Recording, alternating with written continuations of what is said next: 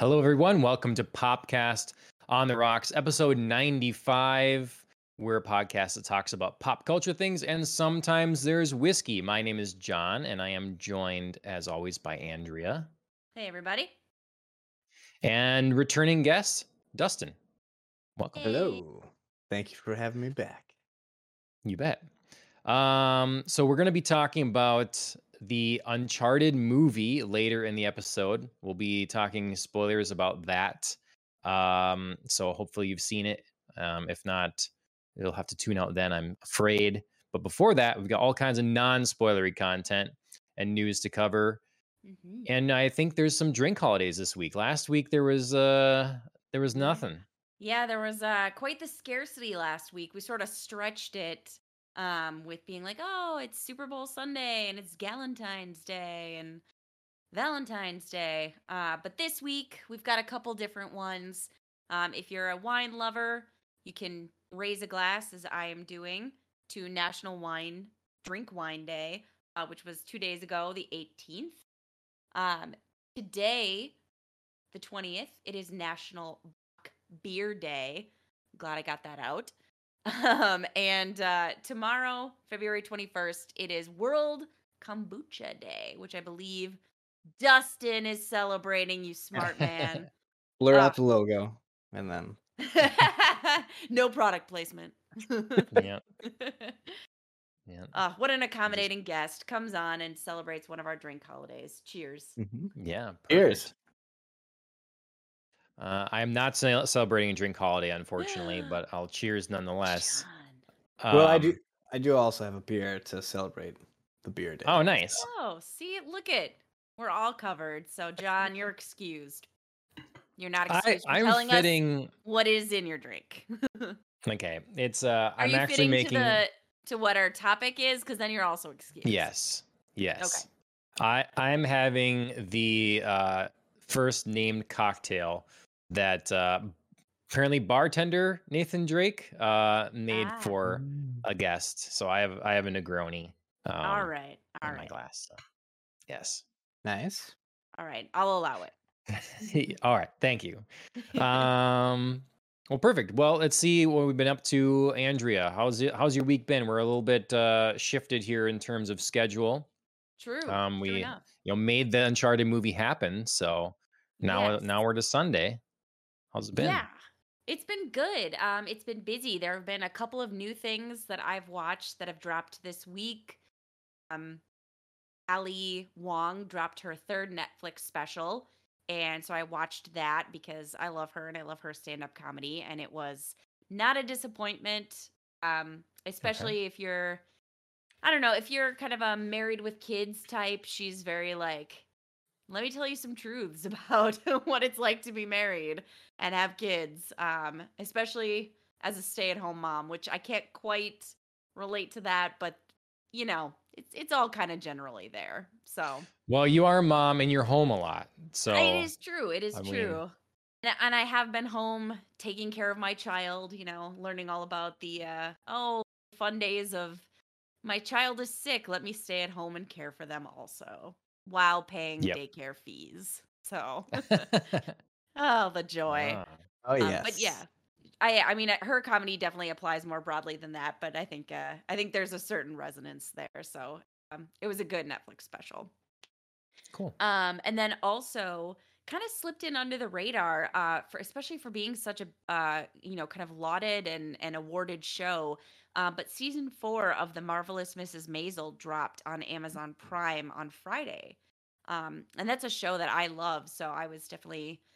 Um, on Friday, one of the first people to to get in episode one of season four, um, and they'll be dropping continuous episodes every Friday. And season four, also not a disappointment. Great way to start. Kind of took me a minute to catch back up to where everything was, but they did a good job recapping for the audience and bringing us up to speed. So. Okay. I didn't know you watched that show. Yeah. I, yeah. I, I heard about it a long time ago. I've never watched it, but uh, yeah, I've just always heard good things. Yeah, I I've really loved it. Um, you know, I'm I'm normally not one to jump on the bandwagon, and I hate watching in general. I hate watching like shows that are super popular because it's just like, ugh, Everybody's just like, oh I'm gonna, I'm gonna start so a counter. Much. I'm gonna start a. We can do it for each other. We can start like, uh, you know, checking off, you know, hash marks to keep track of how many times we you reminded things. everyone. Yes, that. Yeah, I know, I know, I know. I feel like that saying that, and um, I like a balance in my shows, so I like some comedy. Yep. Okay. And I like some yep. That's perfect. That's kind of like my my my phrases now, my my trademarks. Mm-hmm. Um. But yeah, no, I, I made an exception for Marvelous Missus Maisel because I thought the premise, you know, sounded really interesting and I was not disappointed. Um, but like I said, I was kind of surprised that season four dropped without much fanfare. So I'm not sure if, you know, Amazon just has a lot of other marketing money tied up in obviously things we're going to talk about like Lord of the Rings mm-hmm. and Wheel of Time. Um, if they're maybe not as confident in season four, or maybe they are super confident that they're like, no, our audience knows, you know, we, we've got an idea of our fan base and they're going to follow it. So, um, could be. Yeah. I feel like there's never been a lot of fanfare around it. I only, you know, I hear about here and there, but I, I don't see it out and about much. Like, yeah, they put it on the homepage, you know, and that's it. Like, have you heard of this show, Dustin? Yeah, I've watched...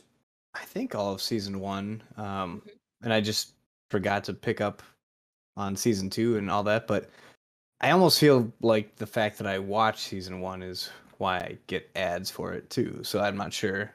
Mm-hmm. Like, I right. I heard that it was coming out with season four, and it's a very well-written show, and I really like the main cast, so mm-hmm. I don't know. I'll have to add yeah, it to the list. Like, I feel like just... around season two, they were very, like, invested just because it was winning a lot of awards and they were, you know, just very like, oh, like we're gonna hype this show. But now with Amazon's diversification, I feel that they're kind of, you know, choosing where to spend their marketing money. And right now I think that's yeah Lord of the Rings mm-hmm. to no sure. one's surprise. So but anyway, I watched the first episode. Highly recommend that show if you haven't watched it. Um Other things I watched, kind of very random all around the board. I watched on Netflix The Tinder Swindler. Um, okay. Yeah. I uh, heard it's doing well. It is. It's fascinating. It is a really well-told story, like very concise. Everything's very easy to follow. Um, it's interesting. It grips you right from the beginning, just like kind of figuring out what's going on and like how this sort of thing could happen. And I will not give away the ending, but the ending is an absolute, like, slap to the face. Like, what? Like, I just, I felt like the story was proceeding along, you know, a very expected route. I was following everything, and we were getting to, like, the big finish. And then out of nowhere, wham. Like, the ending okay. just punched me in the gut, so. Okay. Is yeah. this, like, a true crime thing? It is. Or is it, okay. Yes, Perfect. so it's it's following um, these uh, couple of women who were taken in by a guy on Tinder who is like, oh, I'm like... Taken in by? Taken in by. Yeah, they believed... He built this like lie of a life that he had, and they were sort of taken in by the, the story, and he oh, made it okay. seem like this is my like, life. Come, my children, I shall take care yeah. of you. It's like, Tinder is changed uh, since I heard about it. Yep. It's it's where, you know, fanatics meet their cult leaders now. Yeah, my yeah. children. Huh. you know, they're they're just in the business. I of might look at this app then. Yeah. You know. um, but yeah, no, it, he he builds up that, you know, he's this billionaire's son. He's in like the diamond industry. You know, he he's got all this money, lives this crazy cool life, and like takes them on um, amazing first dates, and then kind of hooks them in and like, oh, I'm, you know, like this really amazing person and I'm a great boyfriend. And then, you know, something goes sideways and, oh, I need to borrow some money really quick. Like, you know, we're in love. Mm. It's okay. Like, and then suddenly it just I becomes mean, that's like, a oh, bad sign. Yeah. I mean, I, I totally get where it starts. You know, it doesn't it, like his first request seems so reasonable. Mm-hmm, and then suddenly sure. it just accelerates and you're like, I don't know how you're in this point and not feeling red flags and not feeling like I wouldn't do this, but I don't know that the, the way they tell it, it just follows so logically sure. and, and he's so good at like preying on emotions that I'm like, ah, I, I see how you could in this situation. Sure. But yeah. Anyway, excellent. Yeah. If you're a fan of true crime, it's a good You've convinced story. me. It's it's so good. I really enjoyed it. And the fact that um, you know, they're they're talking to these women who it's like, yeah, I'm not ashamed. Like, I'm gonna put my story out there. You know, this is what happened to me. And they have all these like video recordings and voice messages and, you know, messages on like WhatsApp. It's just like, oh my God, you're in it. It's, it's insanely interesting. Yeah, that uh, does sound kind of fun. Yeah, and up it, Ashley's I mean, it's alley not, for sure. It's uh, it's not too long, which I think is nice. It's not like this three-hour thing, or it's not like, you know, eight one-hour specials. Right. They're like, nope, it's pretty like neat and concise. So. Yeah. It's easy to judge uh, victims of that kind of thing. It's like, God, I can't believe it. But, you know, it happens over and over. So I think it's it just does. not, it's, you know, people know how to prey upon, you know, someone that's in a weak state, you know, right. going through something tough or whatever. And mm-hmm. Well, yeah. and and his strategy wasn't always the same. You know, sometimes mm. it was like, you know, you know, he was pretending to be somebody's boyfriend and, you know, they were like, oh, we're falling in love and, you know, we're looking for houses together and all that kind of thing. And then with one woman, she was talking about how they met and they sort of were trying to form a relationship and they were both just like, nah, it's, it's not working romantically, but they became super close friends. And so like, even the fact that he was just like mm. cultivating this like really deep friendship, he was mm-hmm. like, you know, I don't have to force the romantic thing. Like I can get it this way too. Right. He just was like super adaptable and very clever, which huh.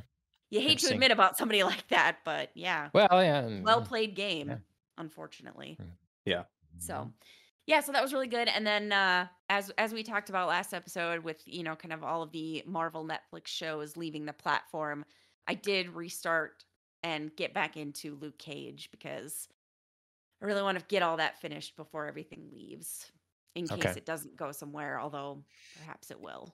Yeah. I, it, I was listening to, there's, um, there's a big movement, uh, Save Daredevil, uh, that oh, was, good. you know, yeah. And, and so there's a, a group of, um, women that basically started this and they mm-hmm. still do a podcast on a semi-regular basis or whatever sure. for it. And, um, they seem to think per the agreement signed, there is no reason that these shows can't come to another platform. Okay. Marvel owns them. Netflix made them. Like it's just, it's just, um, so yeah, I, I don't know how that'll be immediate, but it seems to me that, um, they'll put it somewhere, I would think. Sure. So. Yeah, I hope so. I mean, it's excellent content. Um, I've really, I've loved most everything I've been watching. Luke, Luke Cage, I'm a little iffy on, um, but Daredevil and Jessica Jones are absolutely amazing. So cool. Hopefully they can find a new home. Yep. Yeah, it's sad to even think about the idea that something made with so much love and detail can just vanish, disappear. Yeah. Yeah. And like you can get some of them physical copies, but it's kind of hard mm-hmm. because I think they distribute that generally speaking uh, outside the United States, um, where people maybe don't have agreement with Netflix or Netflix isn't in their country or whatever, you know? Right. So, but, um, yeah, you, you can get Daredevil, um, I think on D V D, but I don't know about the others. So. Yeah, this is, uh, this is kind of the danger of streaming platforms here. You know, you're running into something like this. I mean, everybody's kind of giving up their physical copies of things and being like, oh, it's on streaming. You know, I can just go find it whenever I want to. Well, I mean, if you rely on that yeah. solely, stuff like this happens. You know, you can't always just go back and it's not always going to be there. Mm-hmm. Yeah. I mean, it's just for those things that you really, really, really must have for all of your life.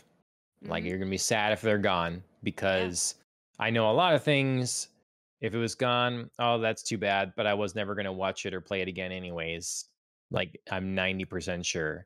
But there are those things that you just maybe always come back to, and that's, yeah, not a bad idea. You get that locked down physically. Yeah. Yep. Season eight of Game of Thrones. Just that season. I never want it to disappear. Oh, yeah. Sold out. You, yeah, uh-huh. uh, yeah. Okay, nice. All right. Well, and you're well still done. reading well a Twilight played, book, sir. I see. Yeah. Uh, my Crossroads of Twilight. Oh yes. Wheel of okay. Time. Mm-hmm. Not mm-hmm. to confuse our viewers. No Twilight over here. Oh. Um, yes, I am still. Oh my God, it's such a slog. I'm like so close. I know I need to finish it so I can finish this G D series. It seems like you should just stop. Like that's what it seems like. It no. seems like it's not worth it, Andrea. No, this will be the third time I failed. I can't fail again, John. Ashley's, or you're gonna like, yeah. See, Ashley will power through anything, you know. But usually, if, if she doesn't like it, she's gonna quit. And I, if I feel like you're not liking this, and you're still gonna power through it anyways. Yes. I don't know. I mean, I mean, you're gonna be, you're gonna be fifty, and you're still gonna be reading this series and shanking things in the first Borderlands. That's what's gonna be happening. Okay, the second one might be true. Yeah. yeah. No, I'm going to finish this book. I've, I, because I have to get through this book because this has been the book to stop me both of the previous two times. I need to get through this book, okay. and I need to see if it gets better on the other side. If it doesn't, that would be the point when I would quit.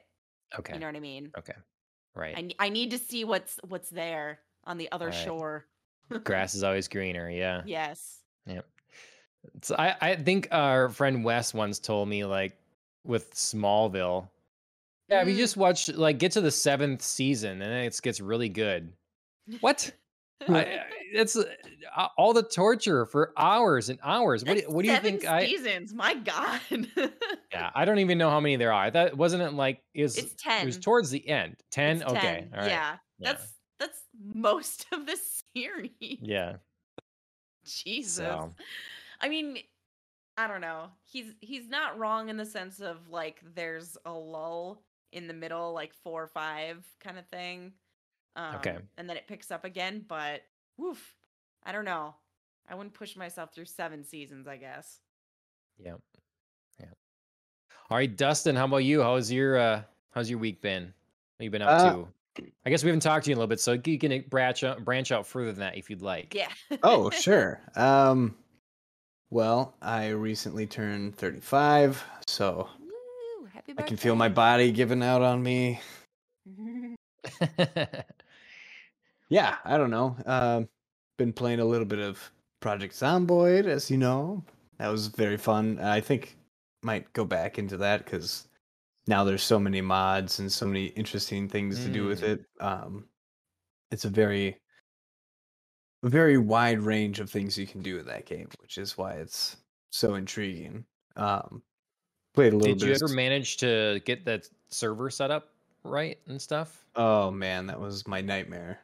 No, I never could. It okay. was so Shane and I tried like for like over an hour together to try and like troubleshoot what was going on, and for whatever reason Shane could do all the exact same steps and set it up and it would work, but then I would do that and it wouldn't work. So I don't know. Hmm. Either way, um started playing a little bit of Sifu pretty much right at the end nice. Of that. That is quite fun if anybody's into um, good fighting games and somewhat roguelikes, then that game's uh, premise is not just um, what do you call it? It's gimmick.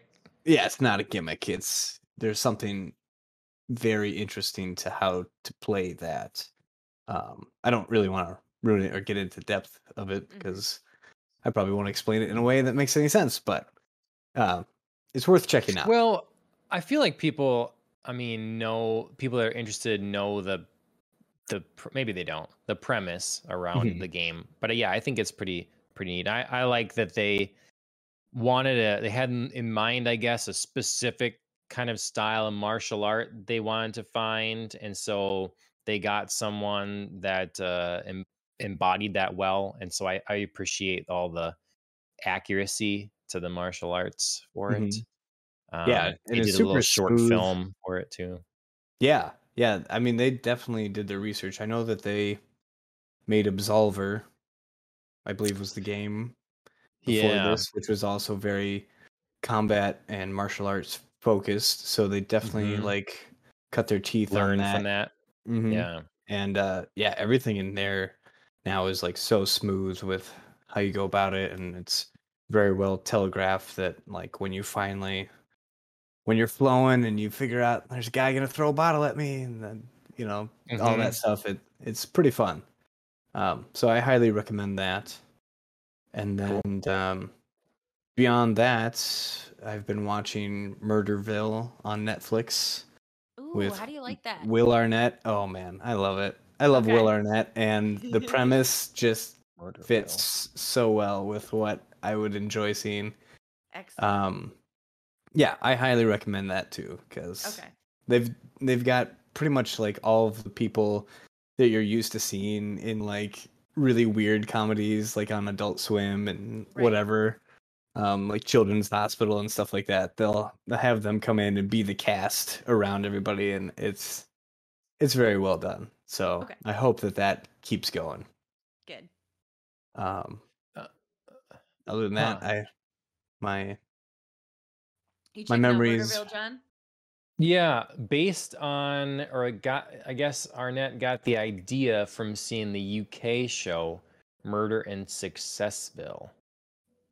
Never heard uh, of that. I hadn't heard of this one either. I, I this is uh, news to me. I guess I should have um, known. Every half of all the new shows are proven like hits in the U K yeah. or something. Well, it sounds like it's, you know, like it. it, it It, uh, you know, the way they phrase it in here is um, Murderville is the brainchild of Arnett, who sparked to the premise of the U K series Murder in Successville. So it's it's different. They just, you know, the more the way it, I think it should be done. You're inspired by something. You want to make your mm-hmm. own kind of version of that type of thing.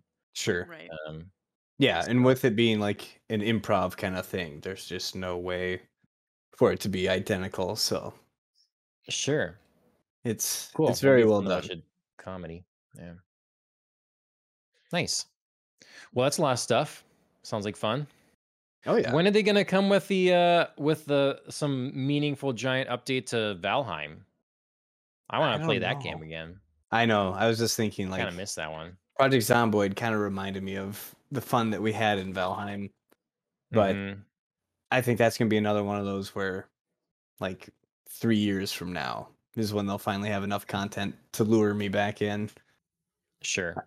Yeah. I know that they came out with more stuff for, like, building and stuff like that, but okay. I don't know.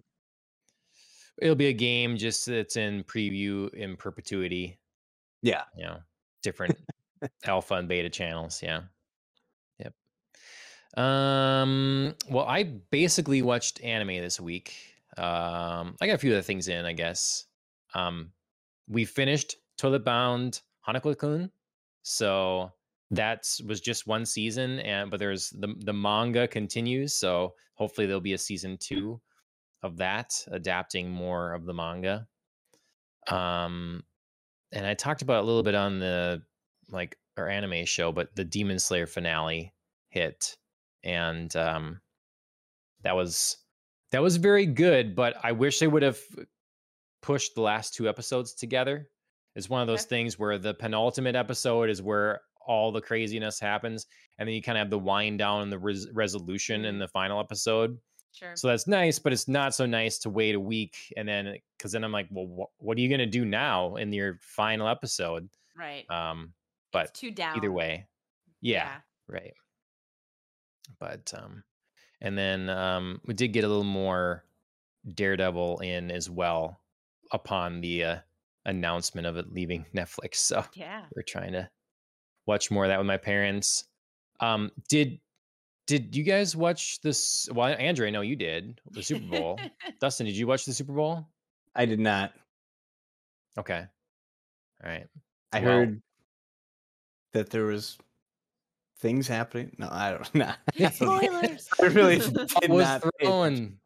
Yeah, um, yeah. No, I. I mean, it was a bummer for me because of the result. Um, but it was it was a pretty good, pretty good game. I thought it, it was That's a really... good game. Um, I guess spoilers if you haven't watched the Super Bowl. Um, I was disappointed that the Bengals didn't take it.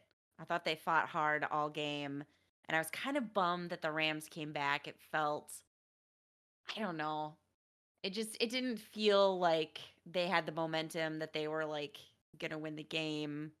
I I don't know. I just I yeah. really wanted. You didn't have this Bengals. like big turnaround, yeah. you know that uh, yeah.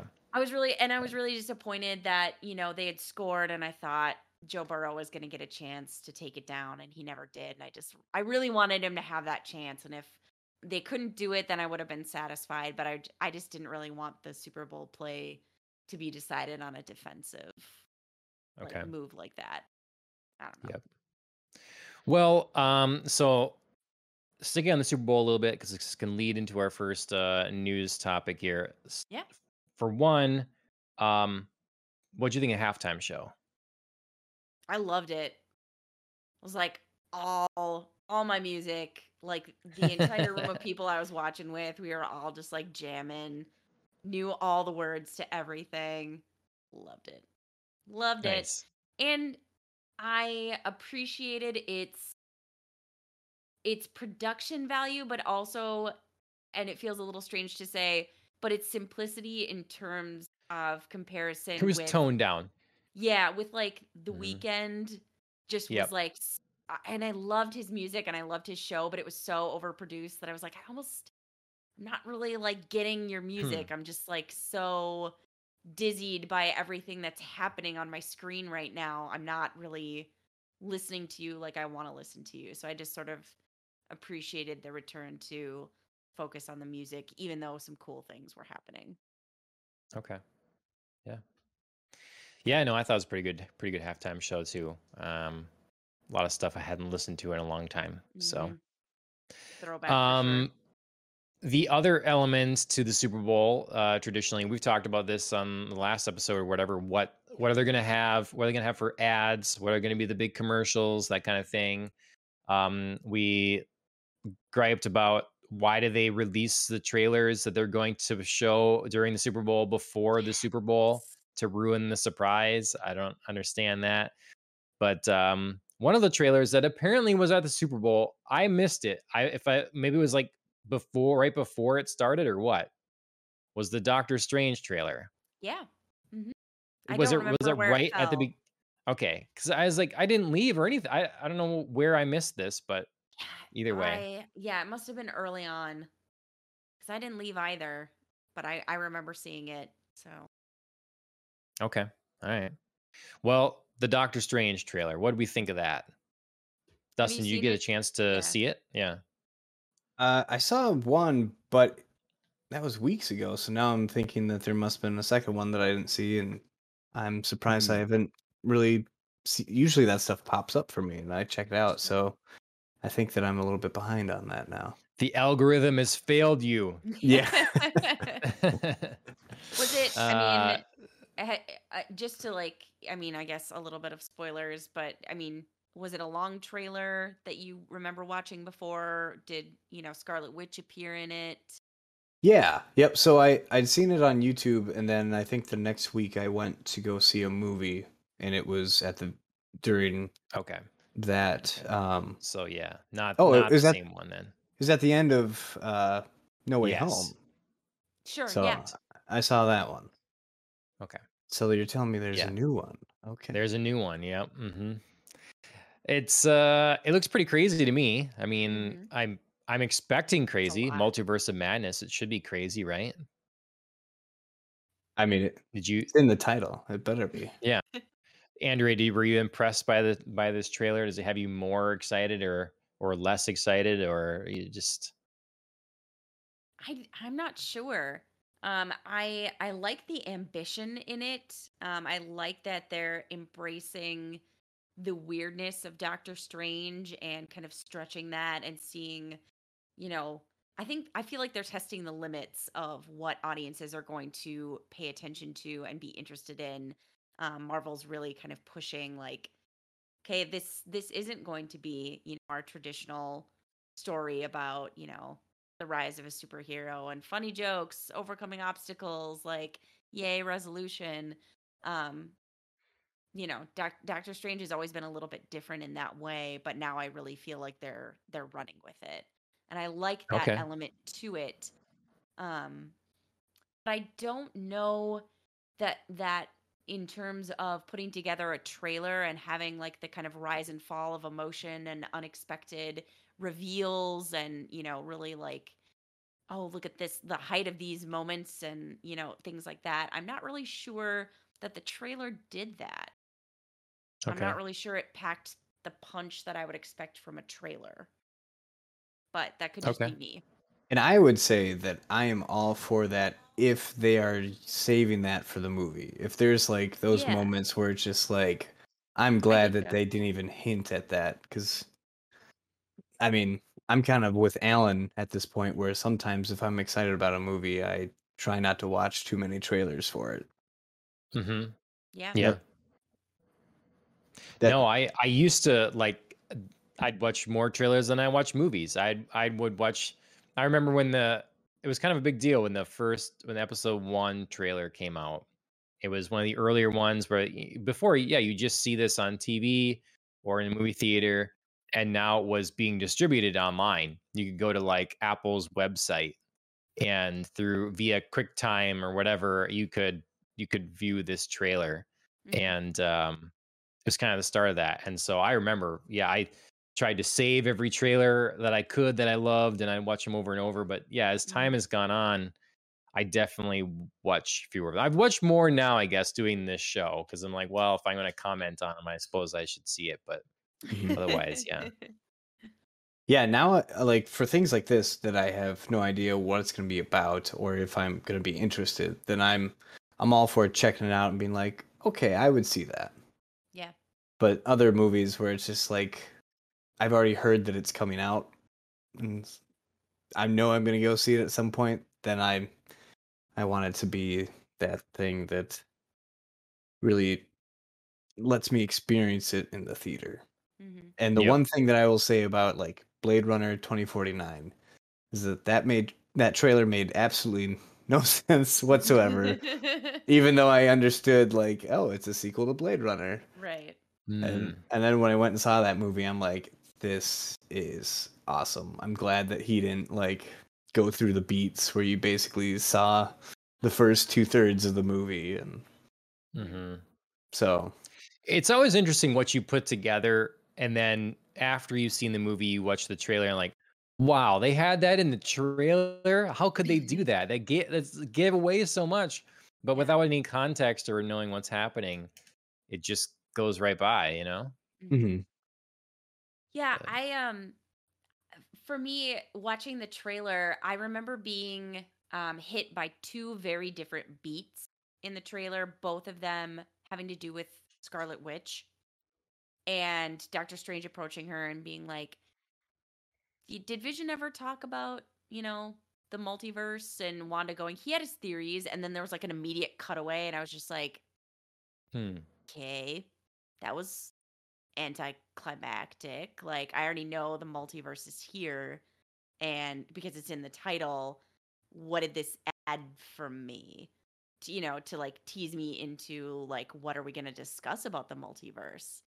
Um, so I just remember some of the moments for me felt like flat like that, where I was sort of expecting not maybe a big reveal, but just a little bit of something more than. What did what did we talk about the multiverse? Um, okay. Just something extra. And then the other moment that, that hit for me was right at the end of the trailer um, where Scarlet Witch is like talking about, you know, you break the rules and you're a hero. I break the rules and I'm a villain. Like, how is that fair? And I was just thinking like, ooh, this is some some good stuff to bring up, like perspective on who's heroes and who's villains. Like, it's a very fragile line in the Marvelverse, and I think in, you know, in many different kinds of movies where we have heroes and anti-heroes, but well, know, let me just was, say it was kind of a it's, cool thing to bring up just because of not, course, like if you've watched WandaVision, then, you know, right. there's there's a whole arc there that feels more impactful by her bringing that up. And if you've watched that. But it's not the breaking the rules that is why someone's in trouble. You're in trouble because of the result of the rule breaking. Right. So like, then you're risking Wanda it breaks all on the rules results. And yes. I you know mean, what I mean? Like, so, but like that, that can change so much depending on somebody's viewpoint of like, do I like this or don't I? Well, what Wanda did, there's not a lot of wiggle room uh, for, oh, but it's okay. Like, um, no worries. These people just, I, I want to spoil it for people that haven't seen it, I guess, you know, but, but it's the, pretty bad. End, it is, it is pretty bad, but also on the flip side, like not something that was irreversible. And she, she rectified that mistake, large as it was in the end, without massive like death. And then still didn't learn her lesson in a way. It's like, well, I've just gotta. Didn't she? Because she still used that for another specific person.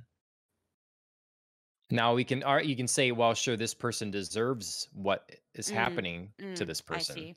I see. But you know, it's Again, just now done on a perspective, small... isn't it? Yeah. See, that's that's that one has more. There's more leeway there. I think there's more wiggle room. But so I don't know. I, yeah, just, it's, I it's, thought it was like it's difficult to, to talk up. about without yeah, you know saying without, for sure. Hey, right. WandaVision spoilers. So yeah. Which, if you haven't seen WandaVision, go see WandaVision because it's amazing. Very and we'll good. also bring a lot of great context to Doctor Strange too. Right. Yeah. Did you guys end up watching the What If series? I've watched no, some I of didn't. that, but I haven't finished it. Oh. Because uh, oh. I'm watching it with Chris, and, and we always, we're like several light years behind on everything because we have to I, watch so slowly. I highly recommend that, and I also yep. feel like there might be a connection between some parts of that Ooh. to this sure. multiverse of madness. Sure. Mm-hmm. That make I mean that would make a lot of sense if they're exploring, you know, different things like what if uh, T'Challa was Star-Lord or you know what mm-hmm. if Peggy was Captain Carter. I don't think I'm giving any spoilers there really. Sounds no, like that's, that's, pre- that's the whole premise of the show. Yeah, yeah. And it's not like canon the, or anything, so yeah.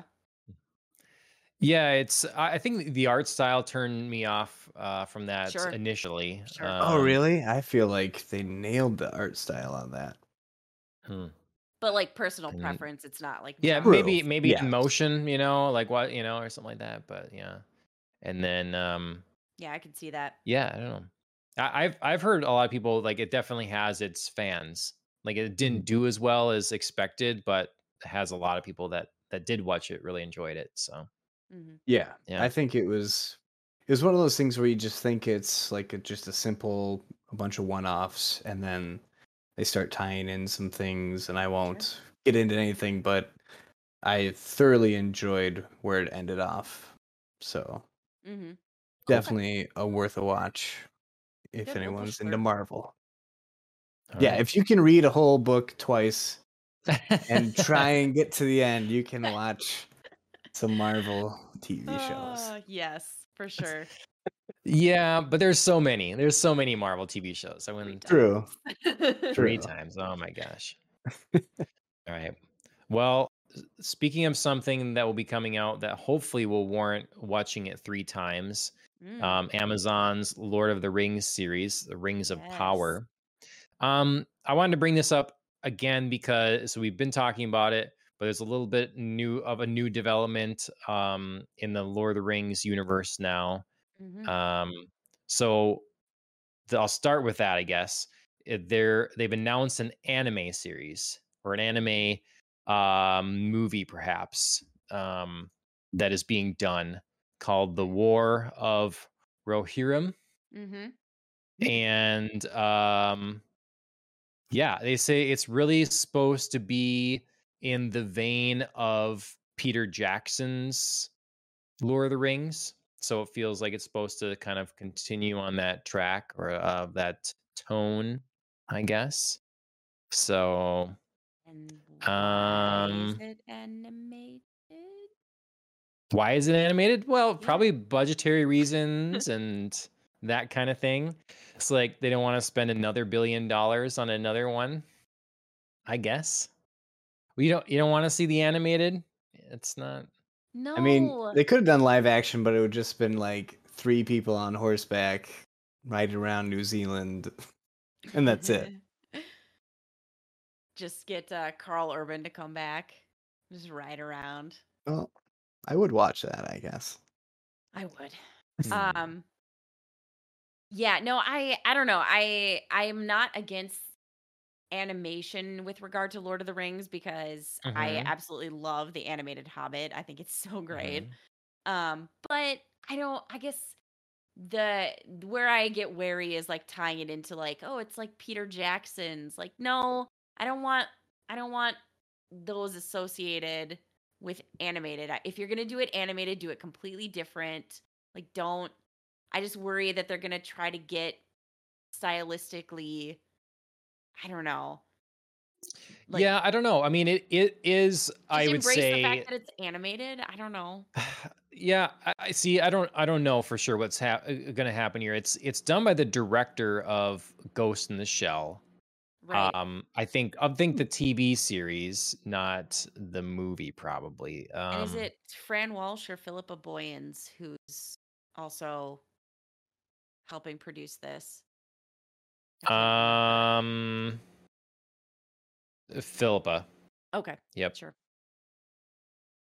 Yep. So it says, uh, movie is set um, in Tolkien's Middle Earth universe, and we'll go into the history of Helm's Deep, the famous site, the later battle, da, da, da. Um, and yeah, dealing with the, let's see, yeah, focusing on Helm's Helm's Deep. So, and the ninth king of Rohan. Mm-hmm. But yeah, we don't know what, yeah, stylistically, like art-wise, what it's going to be like, um, or anything like that. So, yeah, I just, I, I just get wary when, you know, as as we've talked about, you know, we get wary about mixing medias, you know, with, with yeah. shows, and how does that translate? And you know, sometimes that can work out really well, and sometimes it doesn't, and it just, it does worry me that someone from like Peter Jackson's team is on this. Not that I don't think they're going to do an excellent job of storytelling, but that, you know, they're, they're going to get too um, locked into, you know, this is what we did when Peter Jackson was doing things, and this is how we approached things. And then you start to convolute, like, well, you know, this is an animated thing. Like, you know, are we not bound by, you know, the world that's live action, or are we confusing things? Are we, you know, getting stylistically like too real and forgetting that we're creating an animated product? Okay. Yeah. I don't know. That could be. It just, it just worries me, because I think things are most successful when they remember what medium they're working in. And sometimes I think that can be difficult to like shift back and forth, and, and things sure. just don't translate to the other. There was a quote I was trying to find that um, I thought was particularly relevant. I wanted to double check that it was that it was uh, real too, because you never know on that. Um, True. But it was it was talking about how Peter Jackson was saying when they were making uh, Lord of the Rings, they really were making it for, like, almost making it not for themselves, but for Tolkien.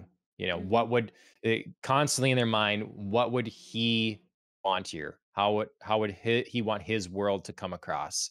Mm-hmm. Um, and so I just like that approach. And I mean, I hope that can be um, brought to something like this this animation. But to to your point, sometimes you want, I kind of like what they did with the the anime Star Wars Visions, you know, just like out there, tell a different story, make something up, do your own thing.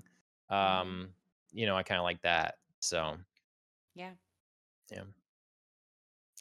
Dustin, are you much into Lord of the Rings? Is that uh that oh, thing yes. you're fond of? Okay. I tried very hard to read the first Lord of the Rings book. But then it's like fifty pages in, and Bilbo has just started smoking his pipe before his birthday, and I was like, no, I don't think I can handle it. I mean, I'm sure they're fantastic, but um, my mind yeah. wanders too much. And knowing all the movies and everything before I jumped into the books, then it felt like yeah. it takes a long time to get to the stuff where momentum's picking up and all that. But um, I've definitely watched all the extended cuts and all that stuff. Mm-hmm. Um, I'll never forget introducing my cousin, who has never been like a fantasy fan, to him. And Crosby and I, we stayed up all night talking about it, trying to get him to like convince him. He's like, finally, okay, let's watch it. So Crosby put in the extended cut of the first one, which has, you know, plenty of stuff to happen before it gets to the action. And Crosby and I both passed out. And my cousin was just like, you jerks. Like, you just made me sit here and watch this. But then by the second movie, he was he was totally on board. Because then it's like, wow, movies two and three, it's just like nonstop giant battles. So right, action, yeah. He was all for it. Well, okay, so um, we have, I know Andrea's answer, um, but what's what's your favorite of the trilogy then? Oh, um, that's hard to say, because I felt like of all trilogies, like, that trilogy is, is so close on all of them for me, because they're, I mean, I love number one because it really sets the stakes and everything, but then the ending doesn't really give you a satisfying, like, it's just like, okay, we got through that, but we still have so much more to go. Mm-hmm. Mm-hmm. Um, number two had such a great, like, ending of triumph. Um, So I think maybe that would be my favorite. And then, you know, number three extended gives you so much more yeah. stuff, which is very exciting. Um, so definitely number two would probably have to be my favorite. But then maybe number one, then number three. I'm not sure. I got to go back and watch them. I mean, yeah. It's kind of like the thing that I feel like I need to watch every five years or so just to remember. Sure. How dang good they are. They are. Yeah. They're such like a yep. close trilogy. There's not, in my opinion, there's not one you're like, oh, obviously this mm-hmm. one. And then like, you know, the other two, they're all just like so neck and neck, just yeah. well done. Um, now, as for the Hobbits. You know, yeah, that's different. I enjoyed them, but I really felt like that could have been so two different. movies and just so different. Cut out so much. By the yeah. third one, when the actual like final battle starts, I'm like, wait, this movie's not over now? I don't know. But I actually never saw the third Hobbit film. That's, oh, really? Uh, no, yeah. Well, I know I you're pretty disappointed. On the... Okay. There's a there's a I payoff mean, there. I mean, yeah, I, I should see it. I, I I would like to see it. I guess it just yeah. I don't know. I I didn't get to him in the theater. I was so like. Affronted by the idea that you're taking The Hobbit and making it three three an hour three hour movies. Yeah, like this yeah. is foolish. Yeah. Um, and so I just it. I think we had a, a glorious magical moment where Peter Jackson and co. jumped off to New Zealand, spent a decade or whatever making, you know, a, a work of art, three very long films. That can be watched back to back, and like you say, they're great. The music's there. They, um, you know, revolutionized some uh, special effects. You know, everybody always did. Uh, it was always I L M, and then Weta Works was put on the map because of this. Mm-hmm. Um, all kinds of things. We had this sliver of time, and now I feel I feel like Tolkien's world is just it's just downhill track from here. I don't know. So. Um, we'll see, we'll see. Yeah, um, certainly well, I thought maybe that's hard to hard to capture. You know, it's hard to match that again. Mm-hmm. And obviously, we yep. know even even with Peter Jackson, I think pretty much everyone can agree the Hobbit fil- films failed at that. Yeah, well, and you start with kind of the best, which is the mistake. Sort of, it's like, well, let's tell the story to near perfection that everybody wants to hear. the the renowned books. Well, let's see, how can we get some more money out of this now? Let's start taking the other things. Let's take the children's book, The Hobbit, that's, you know, one hundred fifty pages or whatever it is, you know, whatever it is. And let's make that, let's stretch it beyond belief. And then now let's take, which leads me to the next part, back to the Vanity Fair article, because we were talking about this, and it, I don't know why it didn't click with me, but I, I was saying how it, I thought that they were having to take stuff from appendices um, to the Lord of the Rings books. Mm-hmm. And then we were talking about a lot of this stuff happening in the Silmarillion. Mm-hmm. Well, in this Vanity Fair article, they call out they don't have the rights to adapt the Silmarillion. Oh. They, they have the rights to the appendices. So they're going to be telling stuff that is is in the Silmarillion, yes, but basing it on the appendices so they can get away with this technically, on a technicality. And so that means they have to fill in tons of stuff. They, there's already, as we talked, thousands of years of time being spanned here that yes. you'd have to fill in a lot of gaps within the Silmarillion, but they can't use that. So they have to they have to take the bite-sized cliff notes and then just invent. This is a terrible idea. Okay. Spending a billion dollars on this. This is a wrong idea. I, I, I don't know why. I, I, it must have been my not understanding the part of the world that they're part sure. of the story they're telling. So I didn't click with me before because I'm just this is just kind of stunning. So they like beg for the rights to something Tolkien. They get this and like, yeah, let's drop a billion dollars and just basically invent it all because they wouldn't give us the rights to the Silmarillion. Hmm. Yeah, I uh, I feel like it's, you know, it's crazy that they didn't learn their lesson from The Hobbit that stretching things out and inventing them is a terrible idea and people hate that. You know what I mean? Like that's mm-hmm. that's fundamentally, if you strip away, you know, everything that you could maybe nitpick or be annoyed or upset about at The Hobbit, that's like the essence of what's wrong with The Hobbit trilogy is that yeah. stretching out into three films, material that did not need to be there. It just dragged everything down. And you were like, why do I even care at this point about all this extra crap? Because it's not well done. You can feel that it's not in Tolkien's material.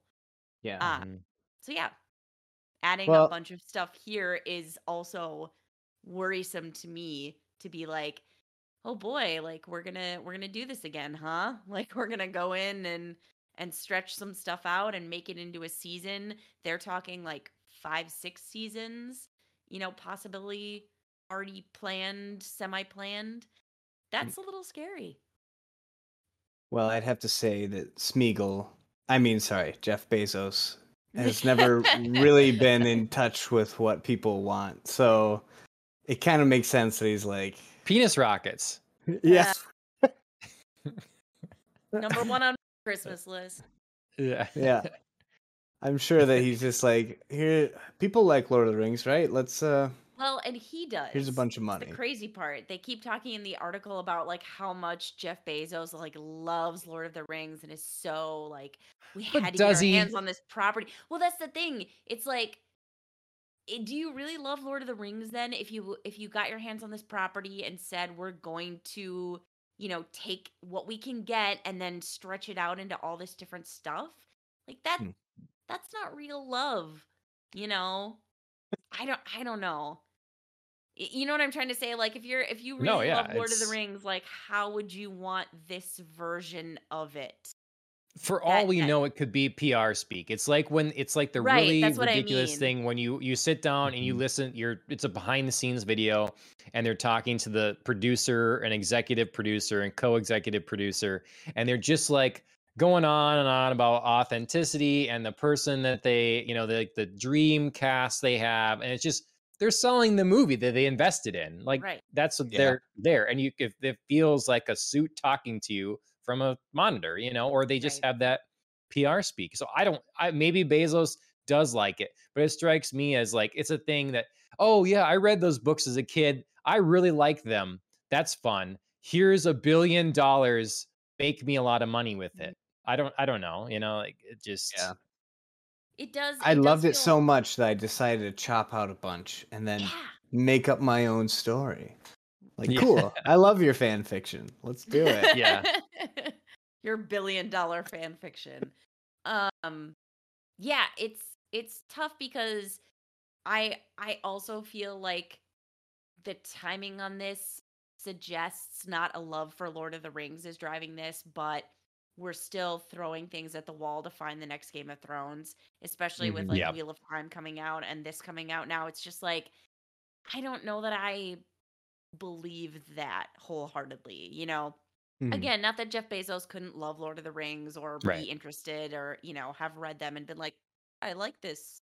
Um, but it does feel suspect to be like, oh, he's so invested. He's so excited. And, you know, mm-hmm. this is, this is his passion. It's like, Oh. Yeah. Yeah, I don't know. I think it's... At me, um, Jeff Bezos. I don't know. If this is your passion, tell me. yeah, yeah. We want, we want to hear from you. Absolutely. And when you when you write in this show, I'm going to tell you what a dick you were to William Shatner.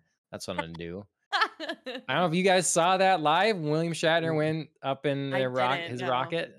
Mm-hmm. And he came down and they were like, he was going to go over and talk to him. And again, you could tell it was just for a P R moment. William Shatner was like crying and had like an emotional experience going into space. Oh, like crying because like... Yeah, he know, just like, was... Oh my God, like, I just went like, in space. Was, like, you know. He was trying to talk about how like put life in a new perspective and like all this stuff. And yeah. Bezos had to just like, oh, sorry, and go over to get a bottle of champagne to spray on everyone. Yeah. And, and then I, it, I just was oh, like... Pick your what? moment, Bezos. Pick your moment. Read yeah. the room. Asshole. Well, Jesus. I wouldn't expect someone who makes that much money off of underpaid people to have any sort of sympathy or connection with another human being. Right. So. Expressing human emotion? Uncomfortable. Let yep. me get some mm-hmm. champagne. I will yeah. drink this memory of human emotion away. uh, yeah. Man. I don't yeah. know. Yeah. I just, it's, I don't know. It's not, um, I think that I think there's a real hubris here that people seem to think, well, you know, people really like those Lord of the Rings books. They're pretty good. I'm sure we can make something cool with that. And not like under thinking about the craft that goes into specifically writing a fleshed out world that's paced in a specific way. I mean, we see it with Game of Thrones. We right. see what ha- happens when the the final parts weren't actually thought out. They weren't actually like, this was the plan. This is, I mean, if it was just easy, Martin, George R. R. Martin would be done. Those books would be done. Yeah. But he's trying to get it right. And then do yeah. a bunch of other stuff too, like Elden Ring. But like, he, you know, he's trying to make it right. And it has right. to, things have to pay off and think, you know, his world has to conclude properly. And so then right. you get some writer's room at Amazon just thinks they can just take these ideas and we're just going to make it brilliant. Um, what are your credentials? You know, like how are you, you know, what, what epic fantasy masterpiece have you written that you could just get to do this now, you know, to like people forget how influential Tolkien's work was. Like mm-hmm. every our idea of fantasy is because of him. Like mm-hmm. whether it's Game of Thrones, it's D and D, everything we have with mages and elves and all of it is because of him. And I know he based on other things as well, but that's where we get it. That's our our touchstone for that. So like to just casually do this. I, I don't know. I just, it's, mm-hmm. it, it speaks to not caring about it. Yeah. I yeah. mean, you, you bring up obviously a salient point with Game of Thrones. I mean, season eight, seven and eight were basically working off of George R R. Martin's like bullet points, outlines, much like appendices and yeah. filling that in. Didn't work out so well. Mm-hmm. I mean, you know, everybody had pretty negative reactions to season seven, obviously nothing like season eight, but it's, but it's not like people sat there going, ooh, this is so good, you know, even in season seven. And that seems to be the problem again here. Now, I am absolutely willing after watching the series to eat my words if I am wrong. If it turns out sure. great, I will yeah. be so flipping excited. Mm-hmm. I will lose my mind, and I will be the first to be like, I was wrong, criticized, I said all this shit, you know, once again, Jeff Bezos, you can at me and tell me how wrong I was. Bring the champagne. But yeah, I mean, it, it just, it does seem like people aren't learning this lesson of you can't just take bullet points and outlines and sketches and just fill in whatever you want and think it's going to be great, because nine times out of ten, it hasn't turned out great. And we've noticed. Yeah. People are going to ask me like, John, why in, you know, in the future, why are you doing your podcast by yourself now? What happened to Andrea? Oh, she saw Lord of the Rings on Amazon, lost her mind, so she can't form words anymore. Her mind is gone. Oh, I thought you were going to say pop up, just gibbering. Yeah. Yeah. I thought you were going to say Jeff Bezos like bought her town and landed his spaceship on her house or something. Landed his penis spaceship on my house. I am no yeah. more. Yeah. That would be that would be an ending, yeah. It That'd would be. be. Didn't see that coming. Yeah.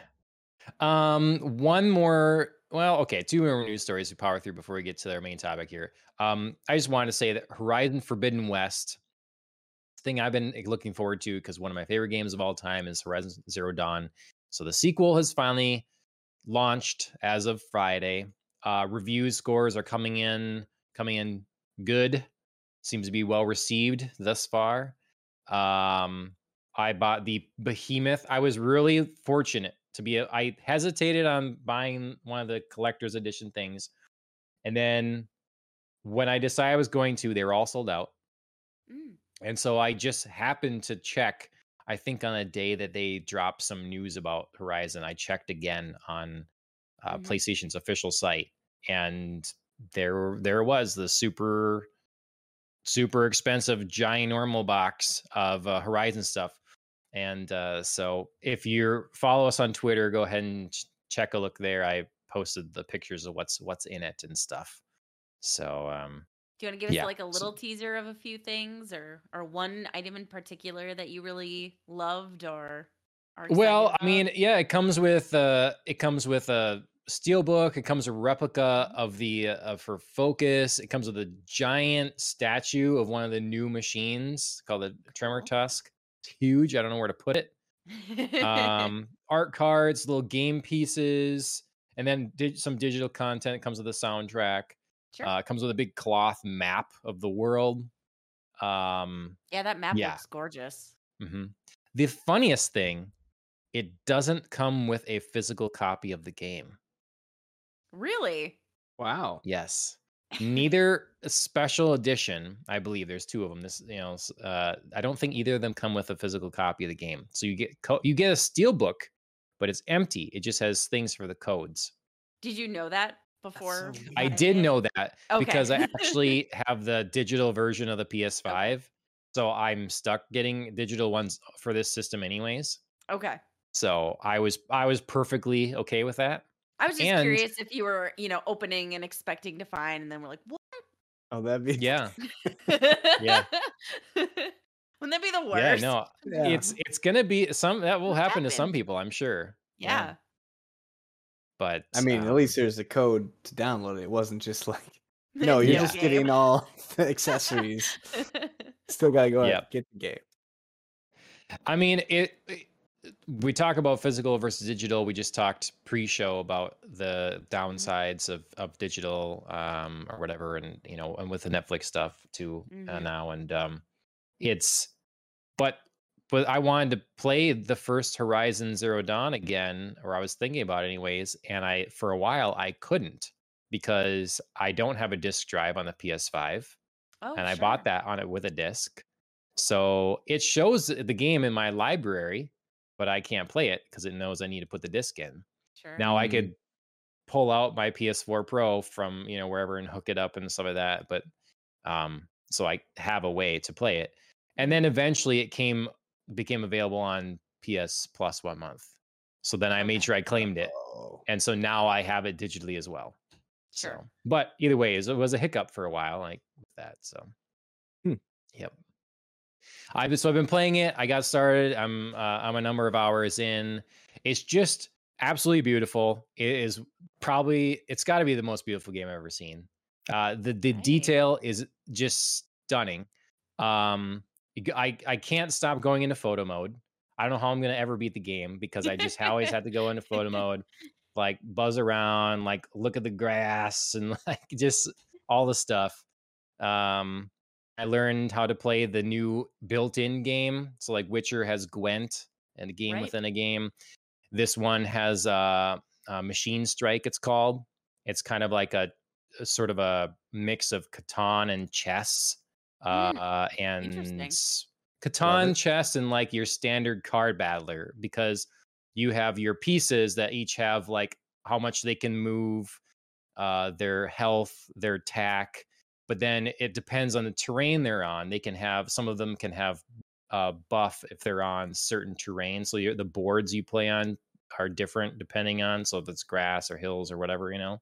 Mm-hmm. Um, and then you move them around and have to take all the other person's pieces, and pretty fun so far. So cool. So yeah, I always love it, it when it, the game adds that kind of yeah. extra level in there. Because then I went in the bar and I had a drink with someone. The people, the, the side characters in this game so far are so much better than they were executed in the first one. A lot of them are the same characters, but they're so much more believable. They not only just the way that they look and they act and they move and all this stuff that just feels right. They're also just more, they're more alive uh, in the dialogue. There's more dialogue options. I can actually have a conversation with these people. I found that a lot of them in the first game I really didn't care about. I just cared about the main story. I cared about the mystery. But the aside people, like I really, if they died, I wouldn't even care. Um, but in this one, it's like changed that pretty quick. All of a sudden, I'm like, oh, this person, you know, Varro, you're pretty cool, you know. Um, so like different people like that. But it's it's nice. Been good. So excellent. Yes, that's my quick preview, I guess. First thoughts. Um, one more gaming story. C D Projekt Red. Mm-hmm. They really bungled up some stuff. I, I, the management there really, uh, really, um, I don't know. I'm not without swearing. I don't know how, how to describe it best. I need a better, better, uh, I need a th- thesaurus right now, because they, they messed up some things, and I don't know that they can get their credibility back anytime quick. Well, some people that have worked there, that worked on Witcher and Cyberpunk, have left now and made their own studio. Mm-hmm. And so I wanted to bring them this up for a couple reasons. Um, one is we talk a lot about acquisitions and the acquisition hungry market we're in right now and stuff. Right. And this is my evidence for why it's not something we need to worry about so much, mm-hmm. um, because there'll always be new studios, always be someone that they they're unhappy. You know, they have a you know a resume they've built up. They're unhappy with where they work, or they have ideas of different things they want to do, and they start their own company. Mm-hmm. And we see that with smaller companies like who made Sifu, like you were talking, uh, Dustin, earlier, and now mm-hmm. this new game studio that uh, these developers are starting up called Rebel Wolf Wolves Studio. Yep. Um, yeah, we'll get something hopefully cool from them. Yeah, I'm excited about that. And yeah, hopefully they don't have their corporate overlords like demanding they... Mm-hmm. like switch their game to from third person to first person. So they have to restart right. the whole thing again. And then like make them make it happen on pra- past gen consoles and then release it too early anyways, not give out review copies for the old gen. Like the, the list of things that just destroys our trust in this beloved company. So, right. Yeah. Yeah. They, uh, they don't give a whole lot. I mean, it says they're already working on their first game, and we get like a little art from that, which looks pretty sweet, but there's not a lot there to to go on, um which, you know, I think like is is kind of about right for announcing, you know, you're breaking off and starting this new gaming company. You don't want to give everything away. You want to get people interested, but not like pr- you, you don't you also don't want to like overpromise. Just be like, yep, we're working on a cool game, here's a here's a photo to get you like in the yeah. mood.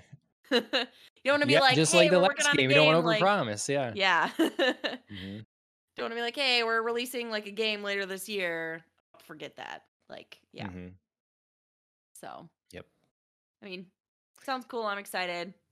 They're they're they sound like they're already like hard at work on what they want to do. So. Yeah. Who who could expect more? It's great. Um. All right.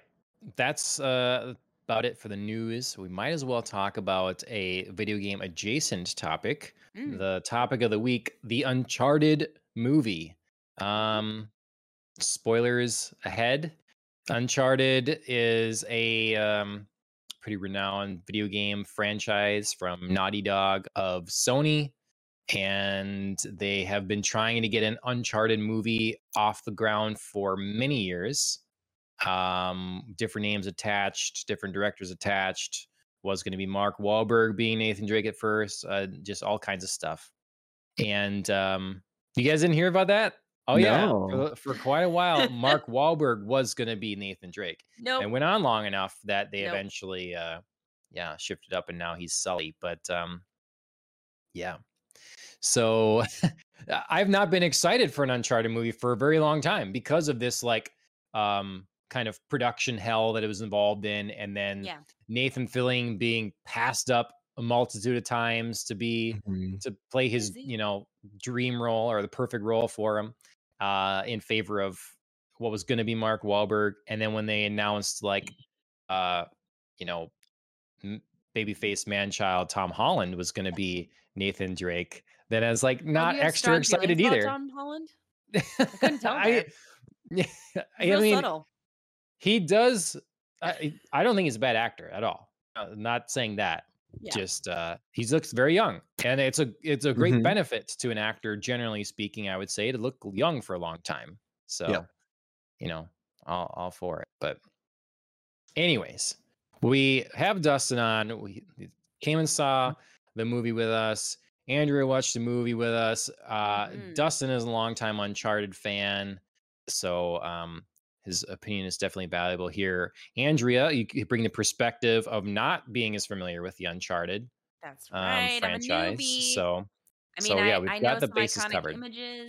I've, you know, I've seen some gameplay, but I've not actually played the games myself. So I'm fairly yeah. new. All right. Well, we'll start with you, and then Andrea. Uncharted the film. What'd you Uncharted think? Uncharted the film. Um. Well. One of my first reactions upon hearing you talk is, thank God Mark Wahlberg wasn't Nathan Drake. Yeah. um, even as a newbie, I can tell that's a mismatch. Um, wh- I mean, between looks and personality, I would not feel that at all. Um, okay. So yeah, so they. I mean, I was sort of iffy about him being cast as Sully, but but hearing that news, I'm sort of like, oh well. We actually we got got a treat that he moved into that role instead. Um, on the whole, I would give this movie maybe a uh, kind of sideways thumbs up. You okay. know, I I didn't not like it, but I felt that there were some very real problems with it. Um, Is that official metric? Like a, sideways, like a sideways like, thumbs up. Yeah. It is, I think. Okay. Unless unless okay. we're using our metrics. Um, oh, how many fingers? How many how many fingers of whiskey? Um, I would say this would be like oh, like one and a half fingers of whiskey. Okay. Okay. So there right. there were some good things, and there were there were some moments I enjoyed. Um. And there were some casting choices I thought worked, but I think there were some very real problems with this movie. And I don't I don't okay. want to get too far into them without, you know, kind of like giving others a okay. chance to speak, but okay. All right. Well, I'm excited to hear what those are. Dustin, what do you think? Uh, you want me to start with my rating, or what do you just like? Well, I mean, uh, overall thoughts, you know, did you did you enjoy it? Overall was it uh, yeah. was it a good time? Yeah. Well, okay, yes. I will say that I did enjoy it. Um, I think at this point in my life, after seeing so many video game movies and realizing that they're never going to be... I mean, you've got kind of two categories of video game movies. The video game movies where they're like, okay, we have to put in every single thing that players play and try and make it feel like that so that they can really connect with this movie and go see it. And then there's the people who are like, this is an interesting premise. Let's tweak it to what we need it to be to be a serviceable movie. And I feel like the first option is terrible, because then you always get terrible movies like Doom and stuff like that. The second option, you know, to varying degrees can be successful. I felt like this might be the best video game movie I've seen. I don't think it's one of the best movies I've seen, but um, it's one of those where, like, it's it's an action adventure, find the treasure, ancient ruins, Tomb Raider, National Treasure kind of movie. So, you know, mixed with some of the ideas from video games for set pieces, um, I think it had a lot going for it. I think that they missed some opportunities in places, but I would give it maybe six point eight lost artifacts out of ten. Nice. Oh, that poor, that poor, uh, like seventh artifact that got chipped in pieces. Yeah, yeah, you just whatever. Couldn't find the full piece, but yeah, it's out there. Yeah. It's not gone. Nice. It's just lost. Yeah. All right. Um, John, yeah, I, your turn. I, yeah, I, um, I, well, I went in with very low expectations, you know, kind of same thing with video game adaptations. Uh, I don't have high hopes, and then nothing really screamed um, at me that I should be excited as we went forward.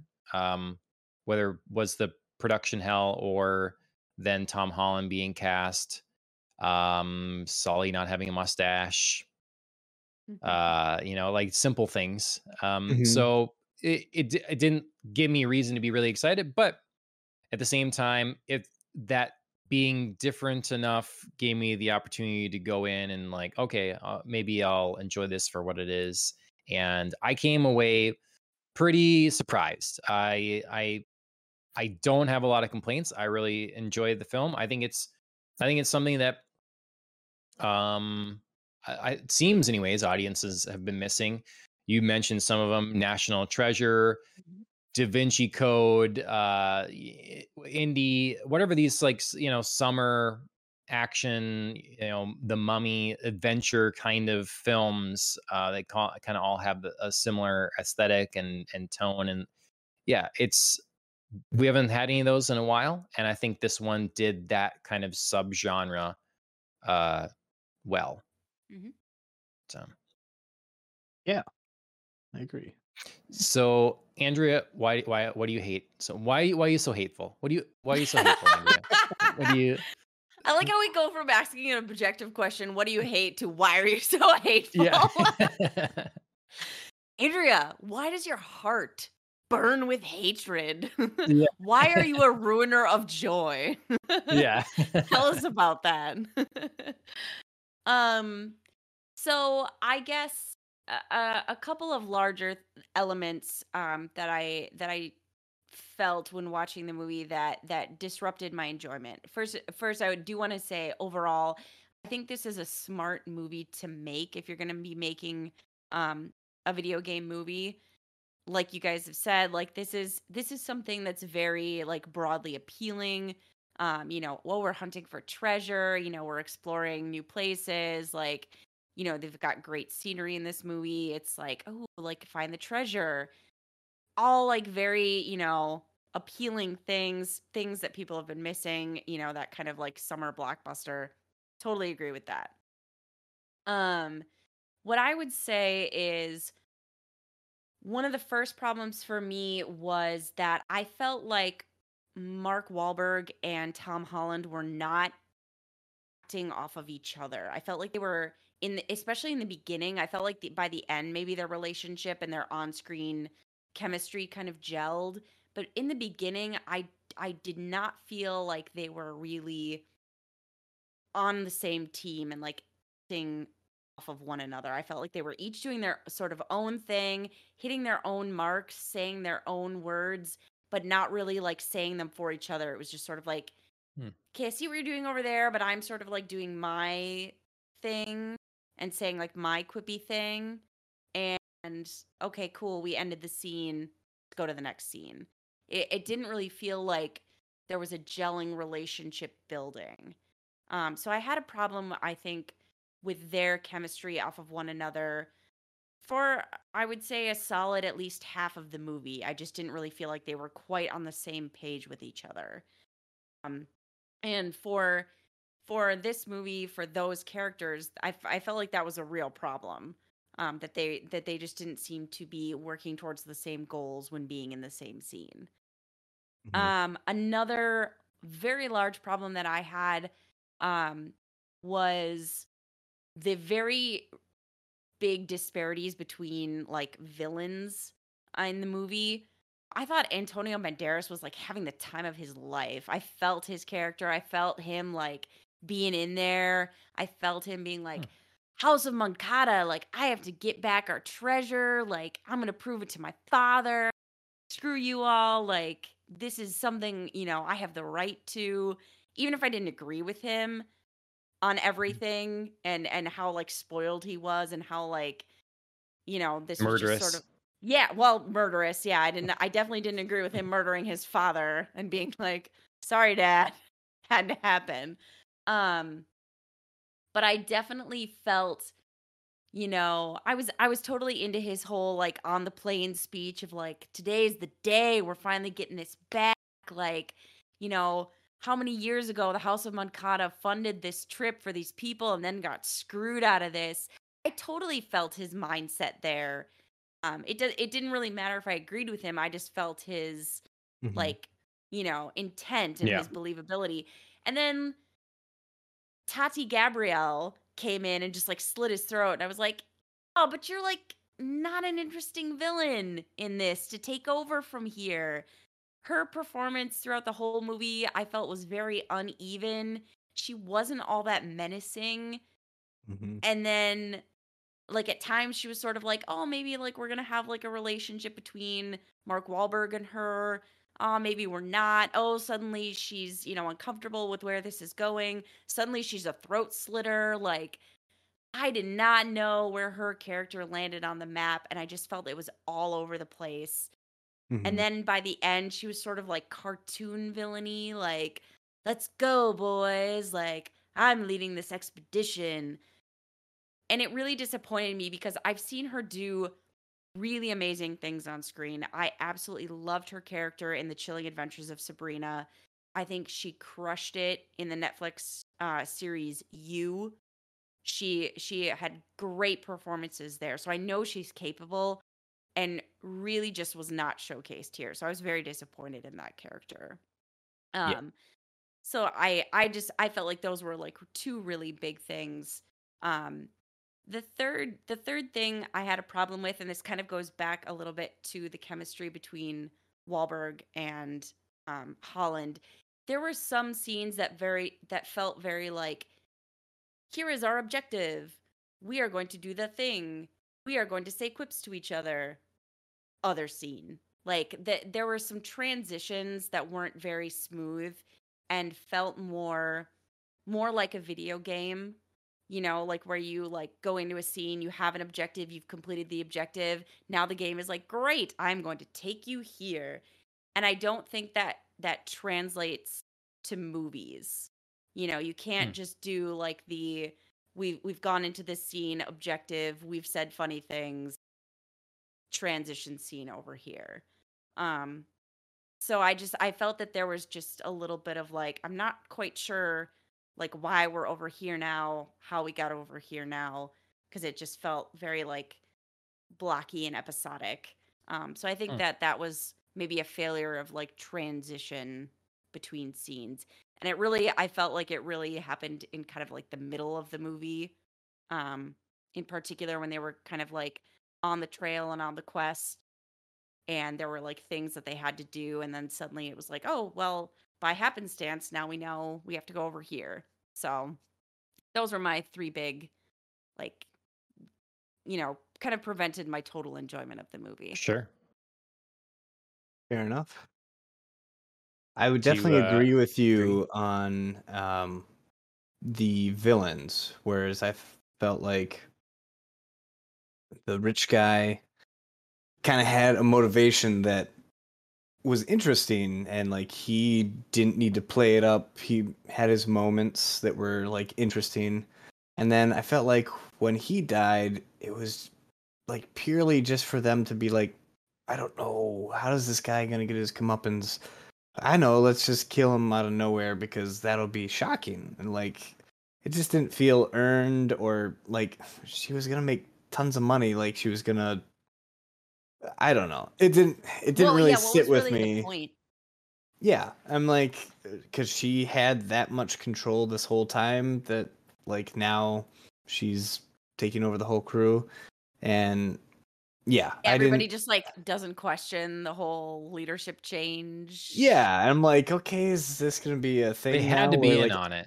Everyone's trying to like kill each other now or something right. weird, but they never went that angle. Um, Yeah, like yeah. John said, they, they had to be in on it, but I never really felt that because you only saw her with like the two dudes, and you were like, okay, those are her dudes, but like suddenly everybody yeah. else is hers too. Like, I, mm-hmm. yeah.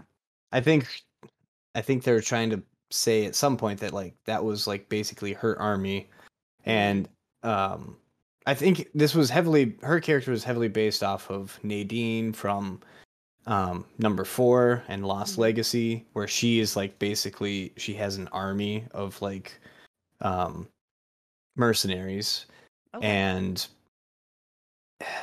she didn't pull it off the same way that they do in the games, where it's sure. like a very like interesting and capable woman who like works with whoever makes sense to work with. But she just kind of seemed like, I don't know, she was his assassin, and then all of a sudden then I assassinated him and now I have all this money, and yeah. I don't know, right, like you said, I, it didn't feel earned. There, yeah. there wasn't enough investment in building her character to suddenly be like, oh sure, mm-hmm. like she's a capable villain. Yeah, and they definitely had her like two goons who almost they were almost trying to build up as like, okay, Tom Holland really can't go up against these guys. Sorry, Drake can't really go up against these guys. Um, and it's going to be kind of that thing that builds over um, the movie where, like, they just can't get him, and he keeps making them madder, madder to the point where, like, they're really the nemesises of the movie together. And I don't even remember how that guy died. Like, when did that happen? I I don't know. Helicopter. Yeah, I was going to say the, one, the Scottish Crash. guy was oh, in the helicopter. Oh, that's right. Was the okay. other one there? And then the other did guy the go overboard? Jumped onto the boat and was fighting, and then yeah. like fell off and smacked yeah. into a, a mountain. Oh, and it was yeah, and it was just like, okay, like they just didn't they didn't build it up enough, and they didn't give that moment of like, okay, He he defeated him. Like mm. there was never a moment of like a good, like a rest, a good defeating the villain kind of moment. Like at the end, the boat fell on her, which was fine, but like the boat didn't mean that much to her in the to start off the movie, other than all of a sudden at the end she wants to be rich. So it wasn't like a good, ooh, like this is your destiny to get right. crushed again. Here's your comeuppance. Yeah. Yeah. Like if if Antonio Banderas got crushed by that, then it would be like, oh, oh yeah, screwed over yet again by this voyage or exactly. whatever. But yeah, they just the that's what really didn't sit well with me, is that they were they didn't really know how to treat their villains. And that's fifty percent of the chemistry going on in a movie, where it's you're getting chased and racing to the next thing. So I don't think they pulled that off. But yeah, I, I was really disappointed that they didn't stick with Antonio Banderas till the end. You know, mm-hmm. it just it felt natural. Like I, I was there with it. And like you said, when he died, there was no there there was equally no like real payoff of that, and there was no logic to it. Mm-hmm. So yeah, it, it, it yeah. definitely should have ended where he's gone crazy, he's every he's losing everything, he's risked it all right. for this, and He's doing the like. Right, you're not gonna screw me over hair, like my like, ancestors got screwed over. Like this is my yeah. gold. And then they'll be like, "You can have it," and then that's when he dies, and it's just like, Ship drop. "Yeah, you got it." But no, you'll have I it mean... forever now.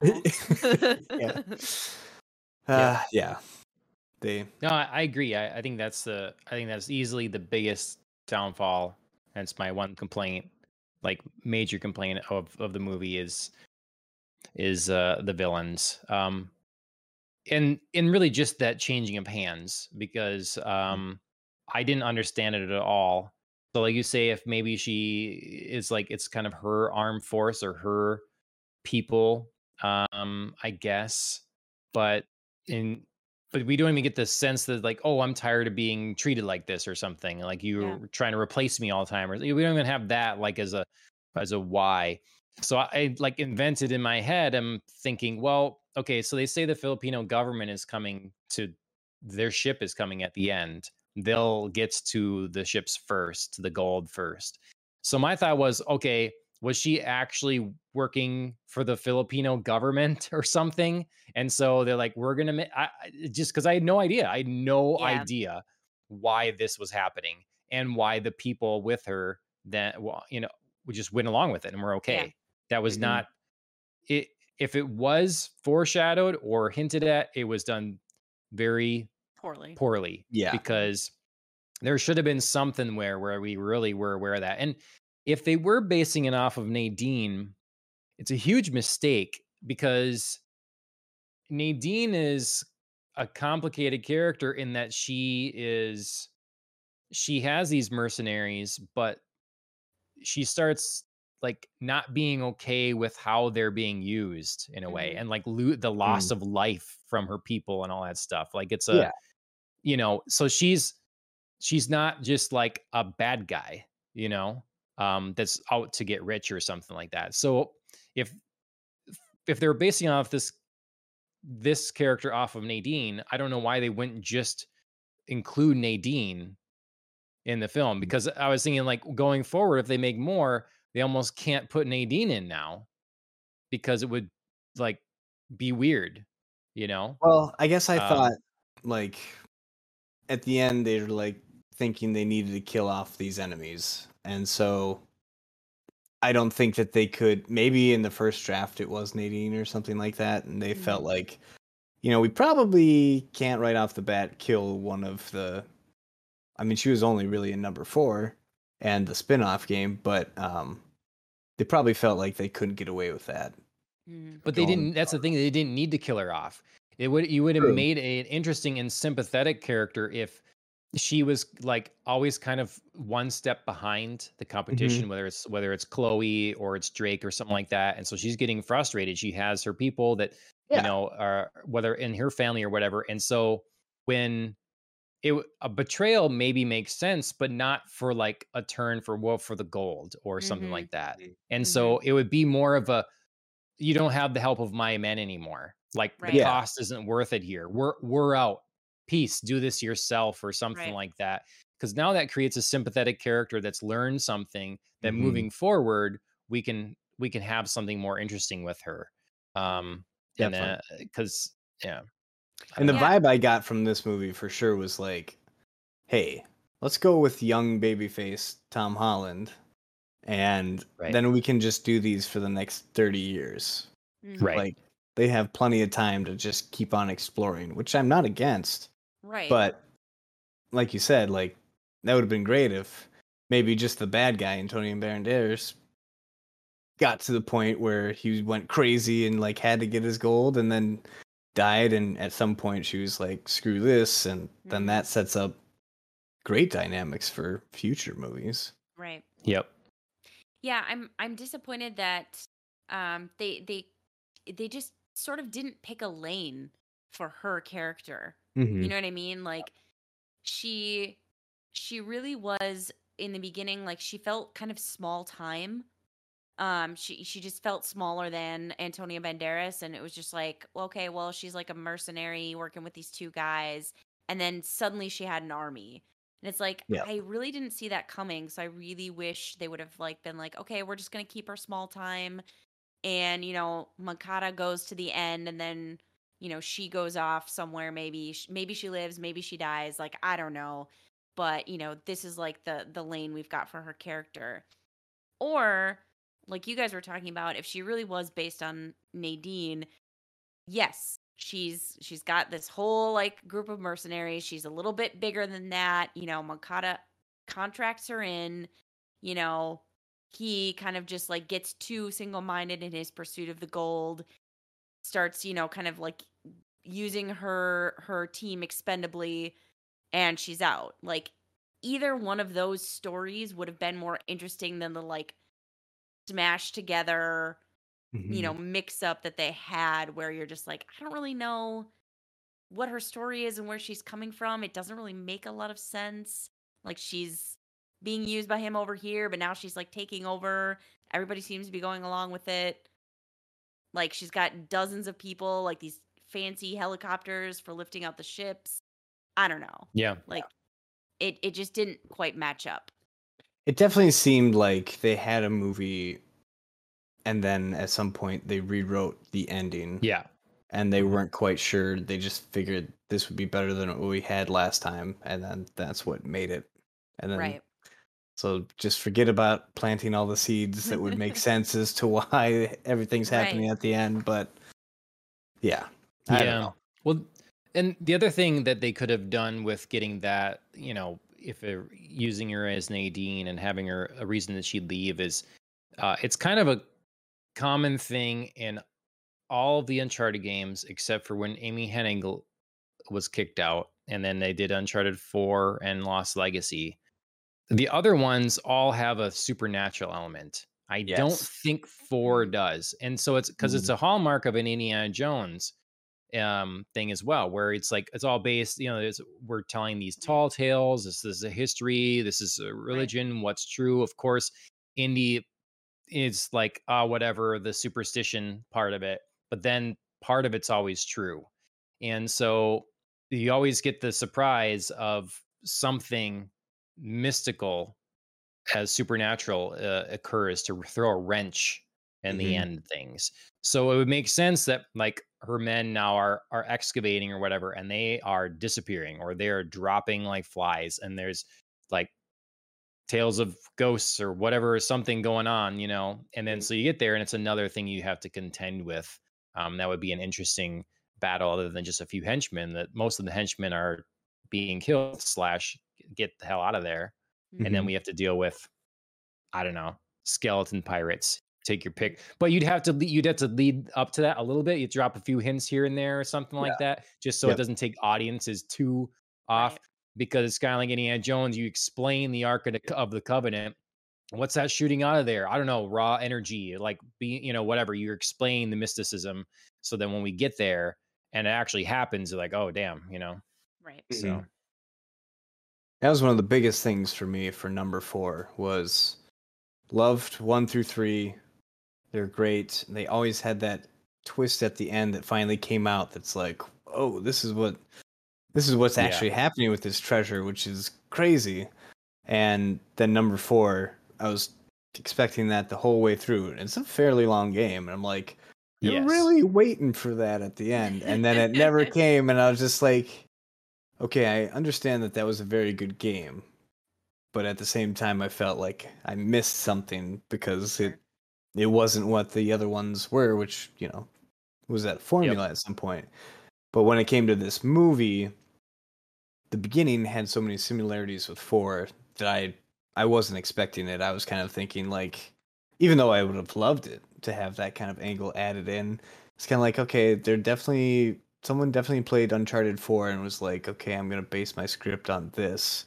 And then it, you know, it just went the route of real world treasure seeking, which is totally fine for yep. this. Like, there's plenty of excitement to do with that and stuff like that. Um, yeah. Yeah. I feel like, yeah. um, I, th- I feel like it's maybe a smarter move for the first movie to, mm-hmm. to leave out that element. And then they can se- kind of maybe introduce that in later movies if they are going to do, which it, I mean, the ending seemed like we're keeping sure. it for this trilogy.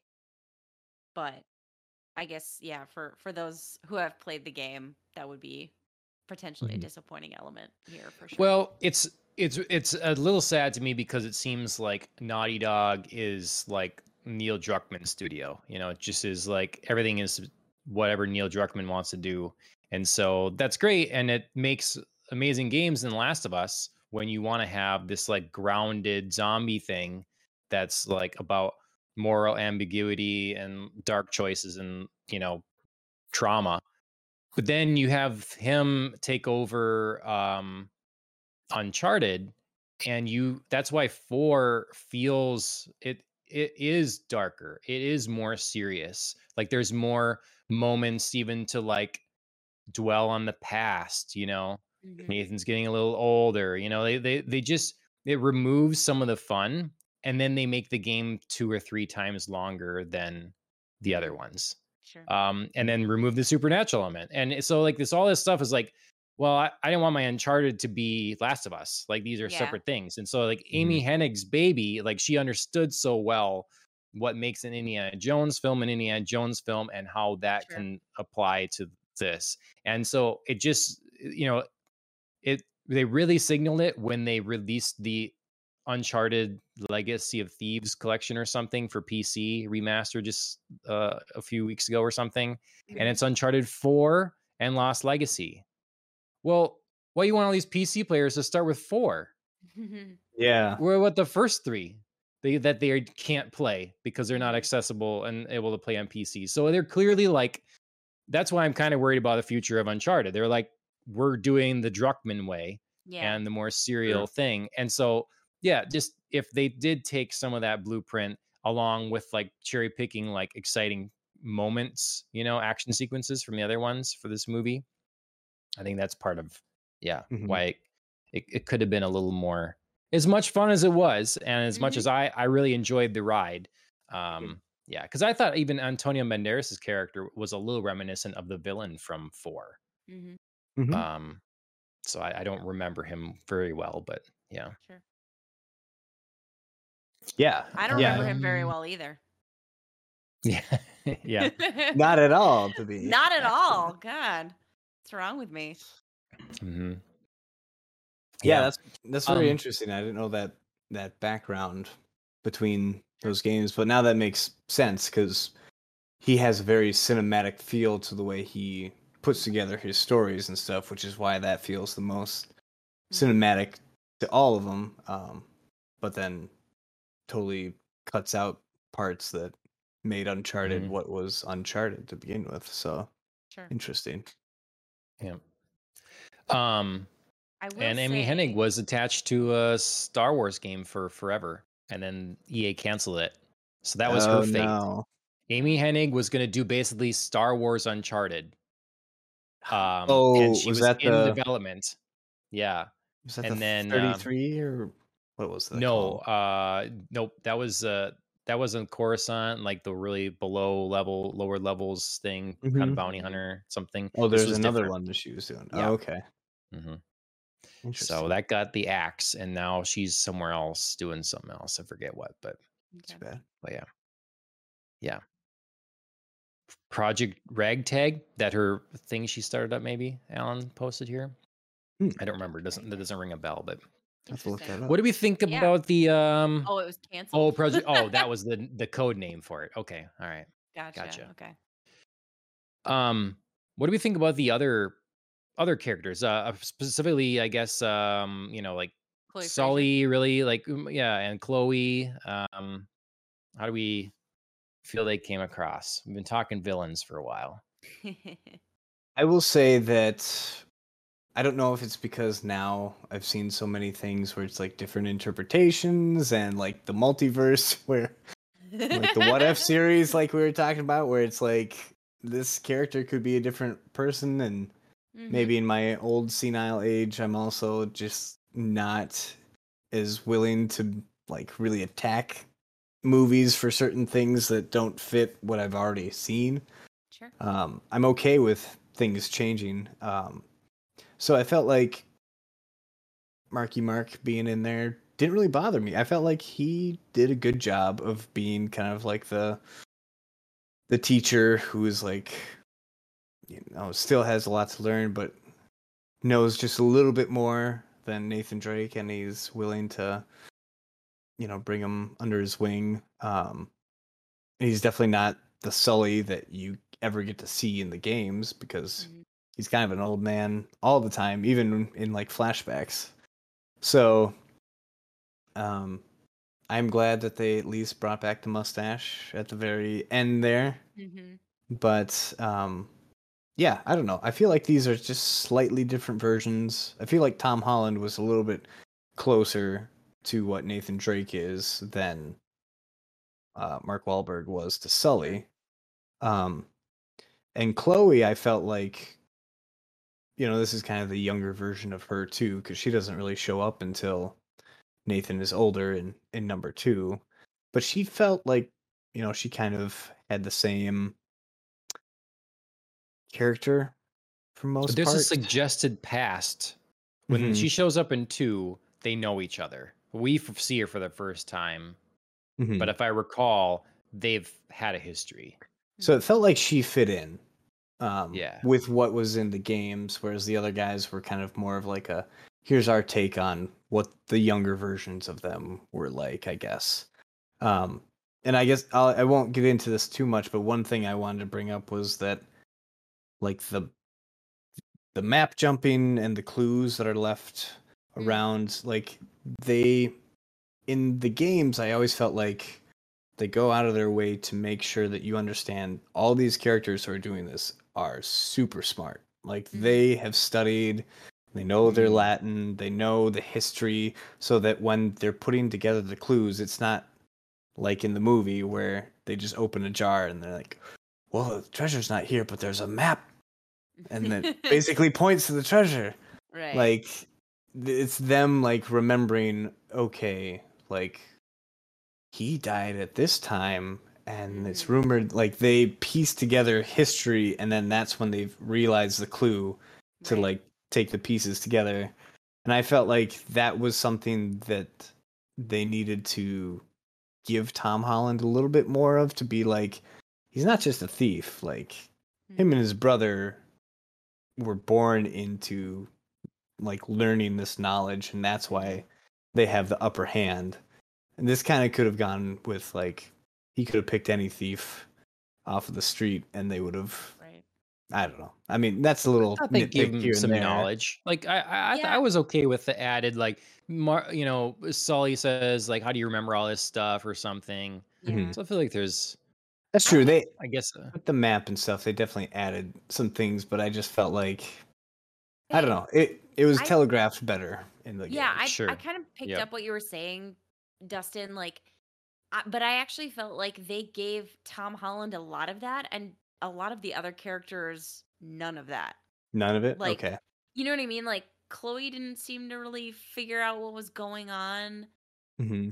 Um, Sully was like, I've been searching for a tree, and then, like, you know, Tom Holland is like, oh, yeah, I've just found, like, this image of the tree on a church. Like, mm-hmm. you know what I mean? Like, it was like, uh, Sully really couldn't, like, Google that image of a tree or, like, you know what I mean? Like, it because, like, yeah. that tree was so perfectly replicated from the diary t- mm-hmm. on that church. And I was like, he really couldn't have ever found that Google in, like, image the... search. No, yeah. that's not. No. I mean, I, I know it's obviously not perfect, but like, I don't know. It just felt like a little like Tom Holland did actually have an edge in that. And like everybody else mm-hmm. was a little clueless for, that's true. for searching for, for the treasure, especially in Sully's case for like how long he said he'd been purportedly searching for this.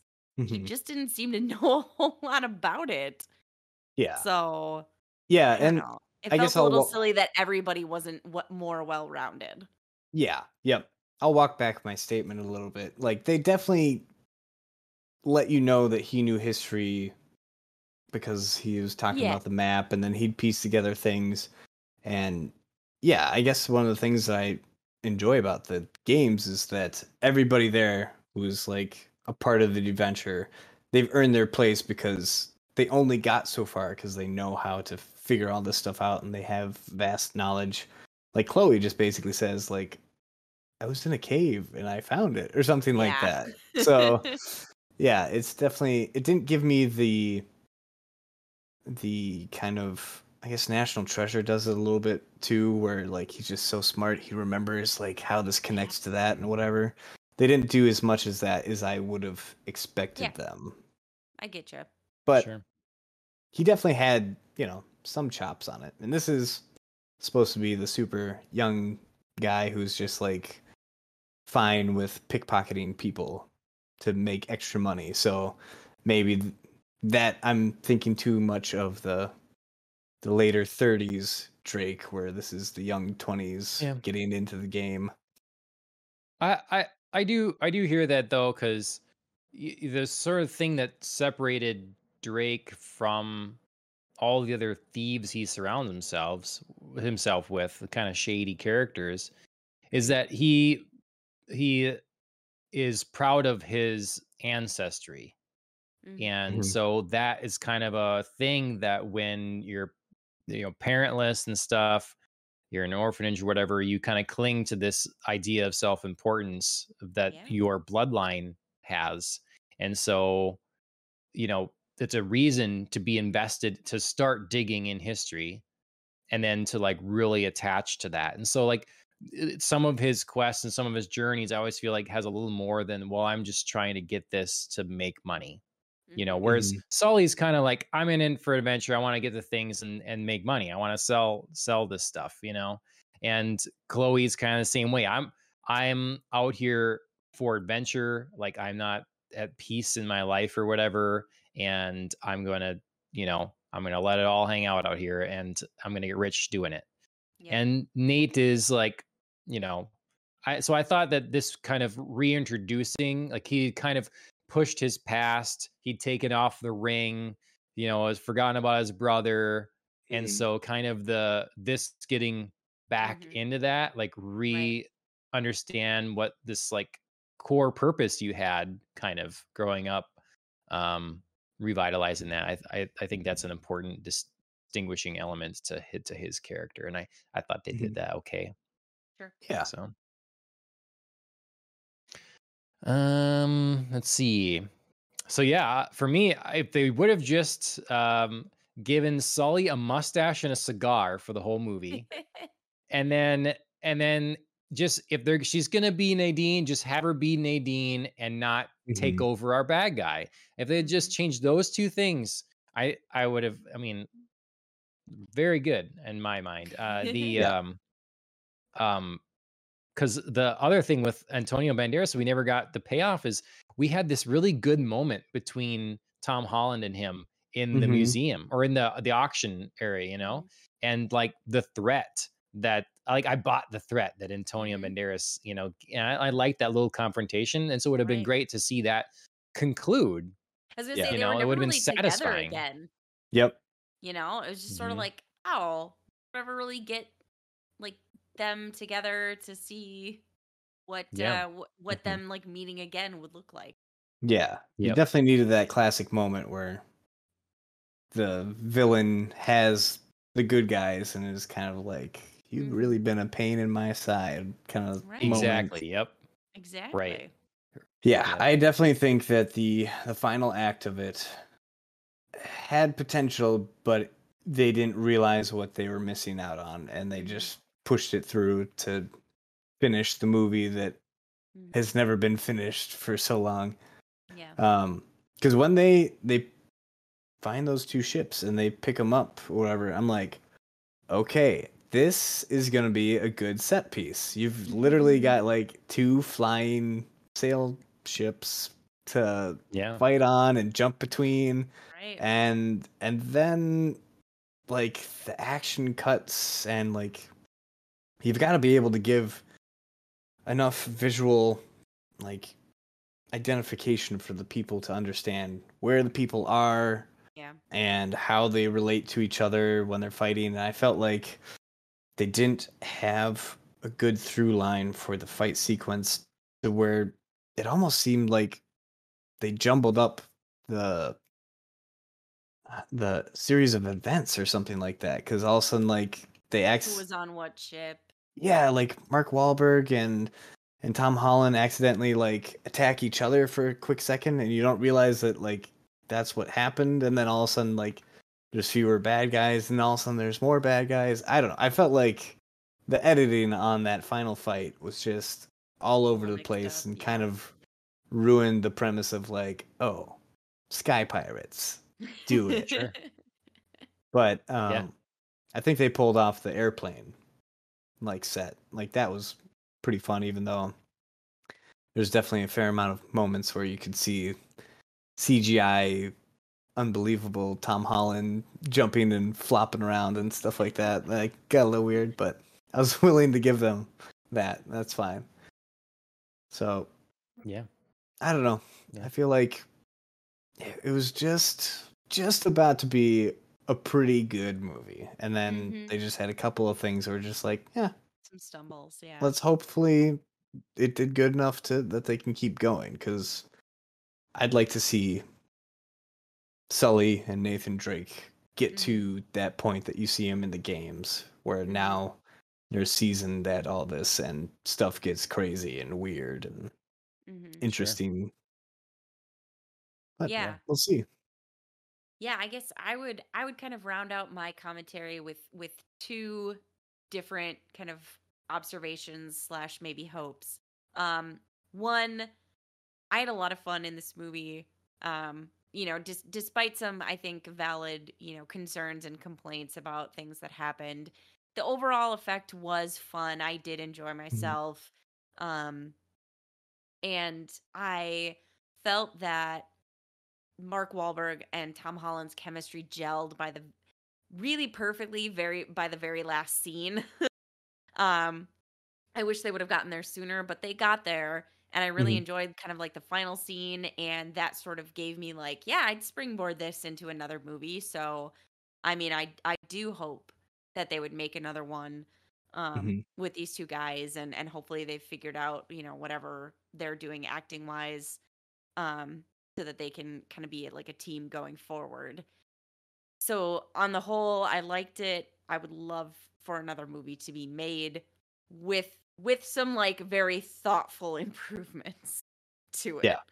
Um, the second thing I noticed was like, ah, man, I am feeling my age in this movie, because I I felt like I was noticing some very like strange and also practical things about the movie that were very distracting. For one, um, every time somebody fell and like hit themselves, I was like, "Oh, that's a bone break! Like you broke, you broke your knee, you broke your elbow. Like, oh my god, he broke his back. He'd be in a cast. Like, how are these people like? I'm like mid thirties. Like, I sleep wrong and my neck's twitched like sixty yeah. ways. You know what I mean? Like, how are you like falling out of a plane and landing on like a piece of cargo and you're like, get myself back up. Mm-hmm. Um, I don't know if maybe like my early twenties are too distant a memory to know how like, you know, your body can bounce back. But man, poor Alan, who was sitting next to me, like probably like, oh my God, why is Andrea flinching all the time? And I'm just like, oh my God, his poor patella. He hit his knee on that that thing really hard. Like his patella. Oh man, you know, I was like, oh, that's a torn A C L his right there. His is going to be hurting tomorrow. Yeah. Oh man, I don't know if maybe it was just like the excellent sound that we were having that was just like amplifying everything. It every made, like hit. That added something. But I was just like, yeah. Ooh. Uh, like, oh man. Um. Also, I mean, like. Oh, no, go ahead. Well, I mean, I just like it's been been we've been saying for a while. I know I've been on it about how I wish we could we could dial it down a notch, you know, of, of the over the top. Like, I think I blame Marvel. Honestly, I right. blame Marvel. But it's just like humans can only do so much. And I know that the human like, body can only our, take so much, man. Yeah. Our our suspension of disbelief keeps get keeps having to be elevated yeah. for normal people, and it's a little it's a little frustrating, yeah. you know. Whether it be whether it be Black Widow in one thing or John Wick in another, like it's getting a little bit insane, and I yep. just wish we could take it, you know, because it it's more you don't it's more believable. It's just one of those things where you don't always have to have the bigger explosion for the explosion mm-hmm. to have more impact. It right. matters what got right exploded moment. And what's the, yeah, right. So Uh, yeah, I would be fine with them dialing down notch, but I didn't think of anything of it in here because I'm so deadened to that now. That, You're like, so dead inside. yeah. You yeah, know, no, I, when, I get it. It was just, you know, it was a hundred pound was... woman takes down an army of dudes and then jumps out of a plane and barrel, you know, rolls on the ground and it's, yeah, you know, like just, it's just right. nuts. It's just nuts. So John, yeah. you want you. an action movie where by the end they've just broken every bone and they're just in a full body cast yeah. fighting everybody. Yes. I mean, yeah, now that I say because, that, I would see that. Because that's how I felt in this movie. I was like, everybody should be in a body cast right now. I don't care who you are. If you're Tom Holland or you're Tati Gabrielle, like, you're in a body cast. Mm-hmm. Um, so, yeah, yeah, so I was just sort of, like, noticing that. I also noticed, like, the scene in the club where Tom Holland and, um, sorry, I, I keep saying Tom Holland, but, like, Nathan Drake oh, Chloe. and Chloe Frazer. Yeah. are trying to blend in and they like shed, you know, their backpacks and whatnot and they're dancing and whatever. And then they like go behind the bar. I'm like, don't leave your backpack. That has like all your stuff yeah. in it. Like, your passport. I was like, oh yeah, no. Wear that around your waist and your where's fanny your, pack thing. Your, yeah. Where's your crucifixes and your, you know, yeah. your keys and what? And then they just like leave them. But then like somehow later Chloe had her backpack and was like, did they go back for the backpacks? Did nobody steal oh, those backpacks? You left those backpacks in the middle of a crowded club floor. Dang it. Like, gotta watch it again. So, yeah, so like that, or like the time where Mark Wahlberg was like, yeah, I mean, this guy on the app said he would go feed my cat, but I've been waiting to hear from him. I was like, God, is his cat okay? I would love to know if his cat is okay. And so I was just like, man, I'm really like, feeling my age if I can't just enjoy the magic of the movies without actually yeah. wondering if Mark Wahlberg's cat was fed or if somebody went back for their backpack and nobody stole it. Thank goodness. Yeah. So, yeah. Yeah. That's a long day at the, at the embassy. Yeah. But do you guys All have right. any like kind of final thoughts, like anything, anything to add or, you know, push back on? I know I, I said some, you know, other things about, you know, issues I had with the movie, but any any negatives or positives? Yeah, I don't know. I guess overall I'm I'm excited that hopefully this actually does become a franchise because mm-hmm. I think they could go a lot of places with it. Like there's you could endlessly chase treasure or whatever and come up with fun stories.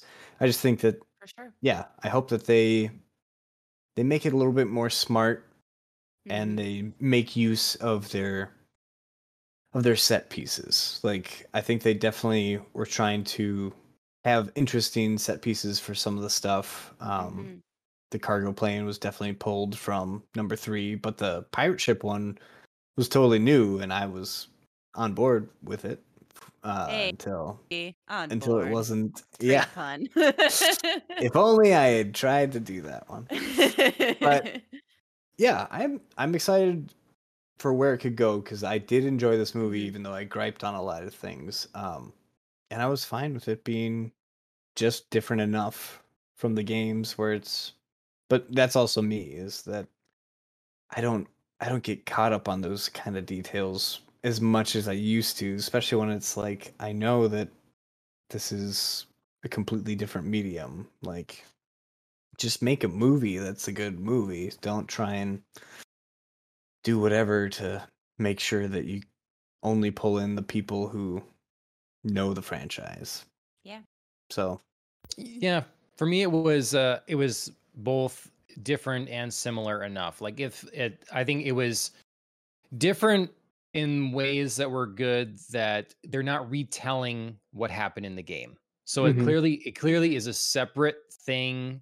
It's its right. own. It's not like fitting into the canon somehow. It's a different thing.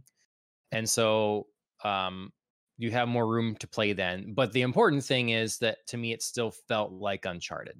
Mm-hmm. It still, yep. it still yep. felt like it had enough of the, the hallmarks of what that is. Mm-hmm. to to to work, you know. It didn't it to me didn't feel like Uncharted in name only, because that's where yeah. I have the problem. Like, you can sure. change stuff, but if when you're like just going to take a property and you're counting on a chunk of the audience coming just because they know the name, and then you just like take a dump all over that, and it's really has nothing to do with that, that's where I have a problem. And I felt like this was this felt enough like Uncharted, you know, sure. and um, so I, I I was pleasantly surprised. I'm hopeful for a second one. Mm-hmm. I think um, I think that they they one of you had said that there it was doing well, and I, I looked that up, and yeah, I think it's a in the top five for um like the same time period, um sure. opening opening weekends or whatever. So sure. it's it's doing well, and um uh reviewing well by audiences, and um and then I don't know if you guys heard when we left, people in front of us got up and they said, well, gotta go get a P S five now. Yeah. And, oh. uh, and then they said like, well, you know, we gotta first, and firstly in my head, I'm like, well, good luck.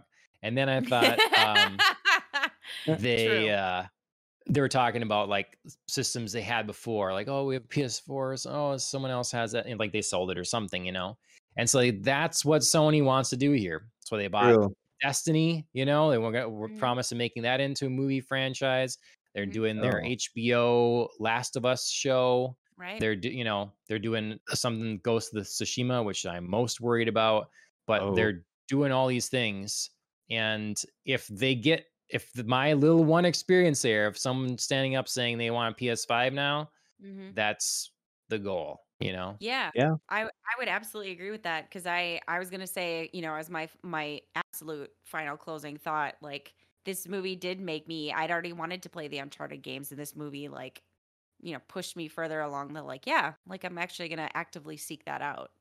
Yep. So, yeah, I started playing number four again, and I was like, yeah, this game is great. It makes me want to basically go through the trilogy again. So yeah. if I hadn't played them before, I probably would have gone and bought them. So mm-hmm. yep, they know what they're doing. Yep. Yep. That's right. All right. Um, well, I think that'll about do it. That's Uncharted, the movie. Um, our thoughts here. It's been Popcast on the Rocks, episode ninety-five. We got to plan something for episode one hundred. I mean, before you know it, oh it's uh, be here. I don't know. Yeah. Going on, we're past like the two year mark or whatever of this show. I mean, we got lots, lots of stuff. Lots to look forward to as well. So anyways, um, thank you, Dustin, for jumping on for this episode. Appreciate yeah. you uh, being back. Thank you very and, much. Um, yeah, you bet. Um, Killing the Killing the Flower. We also want to thank them. That's a band. They did our theme song. You can check them out on Instagram, Spotify, and YouTube. And um, otherwise, we'll be back. We'll be back next week, probably talking Raised by Wolves, I'm guessing, or something. So gotta keep going on that, and that'll do it. Thanks, guys. Yeah, thank you. Cheers, everybody. Have a good one. Cheers.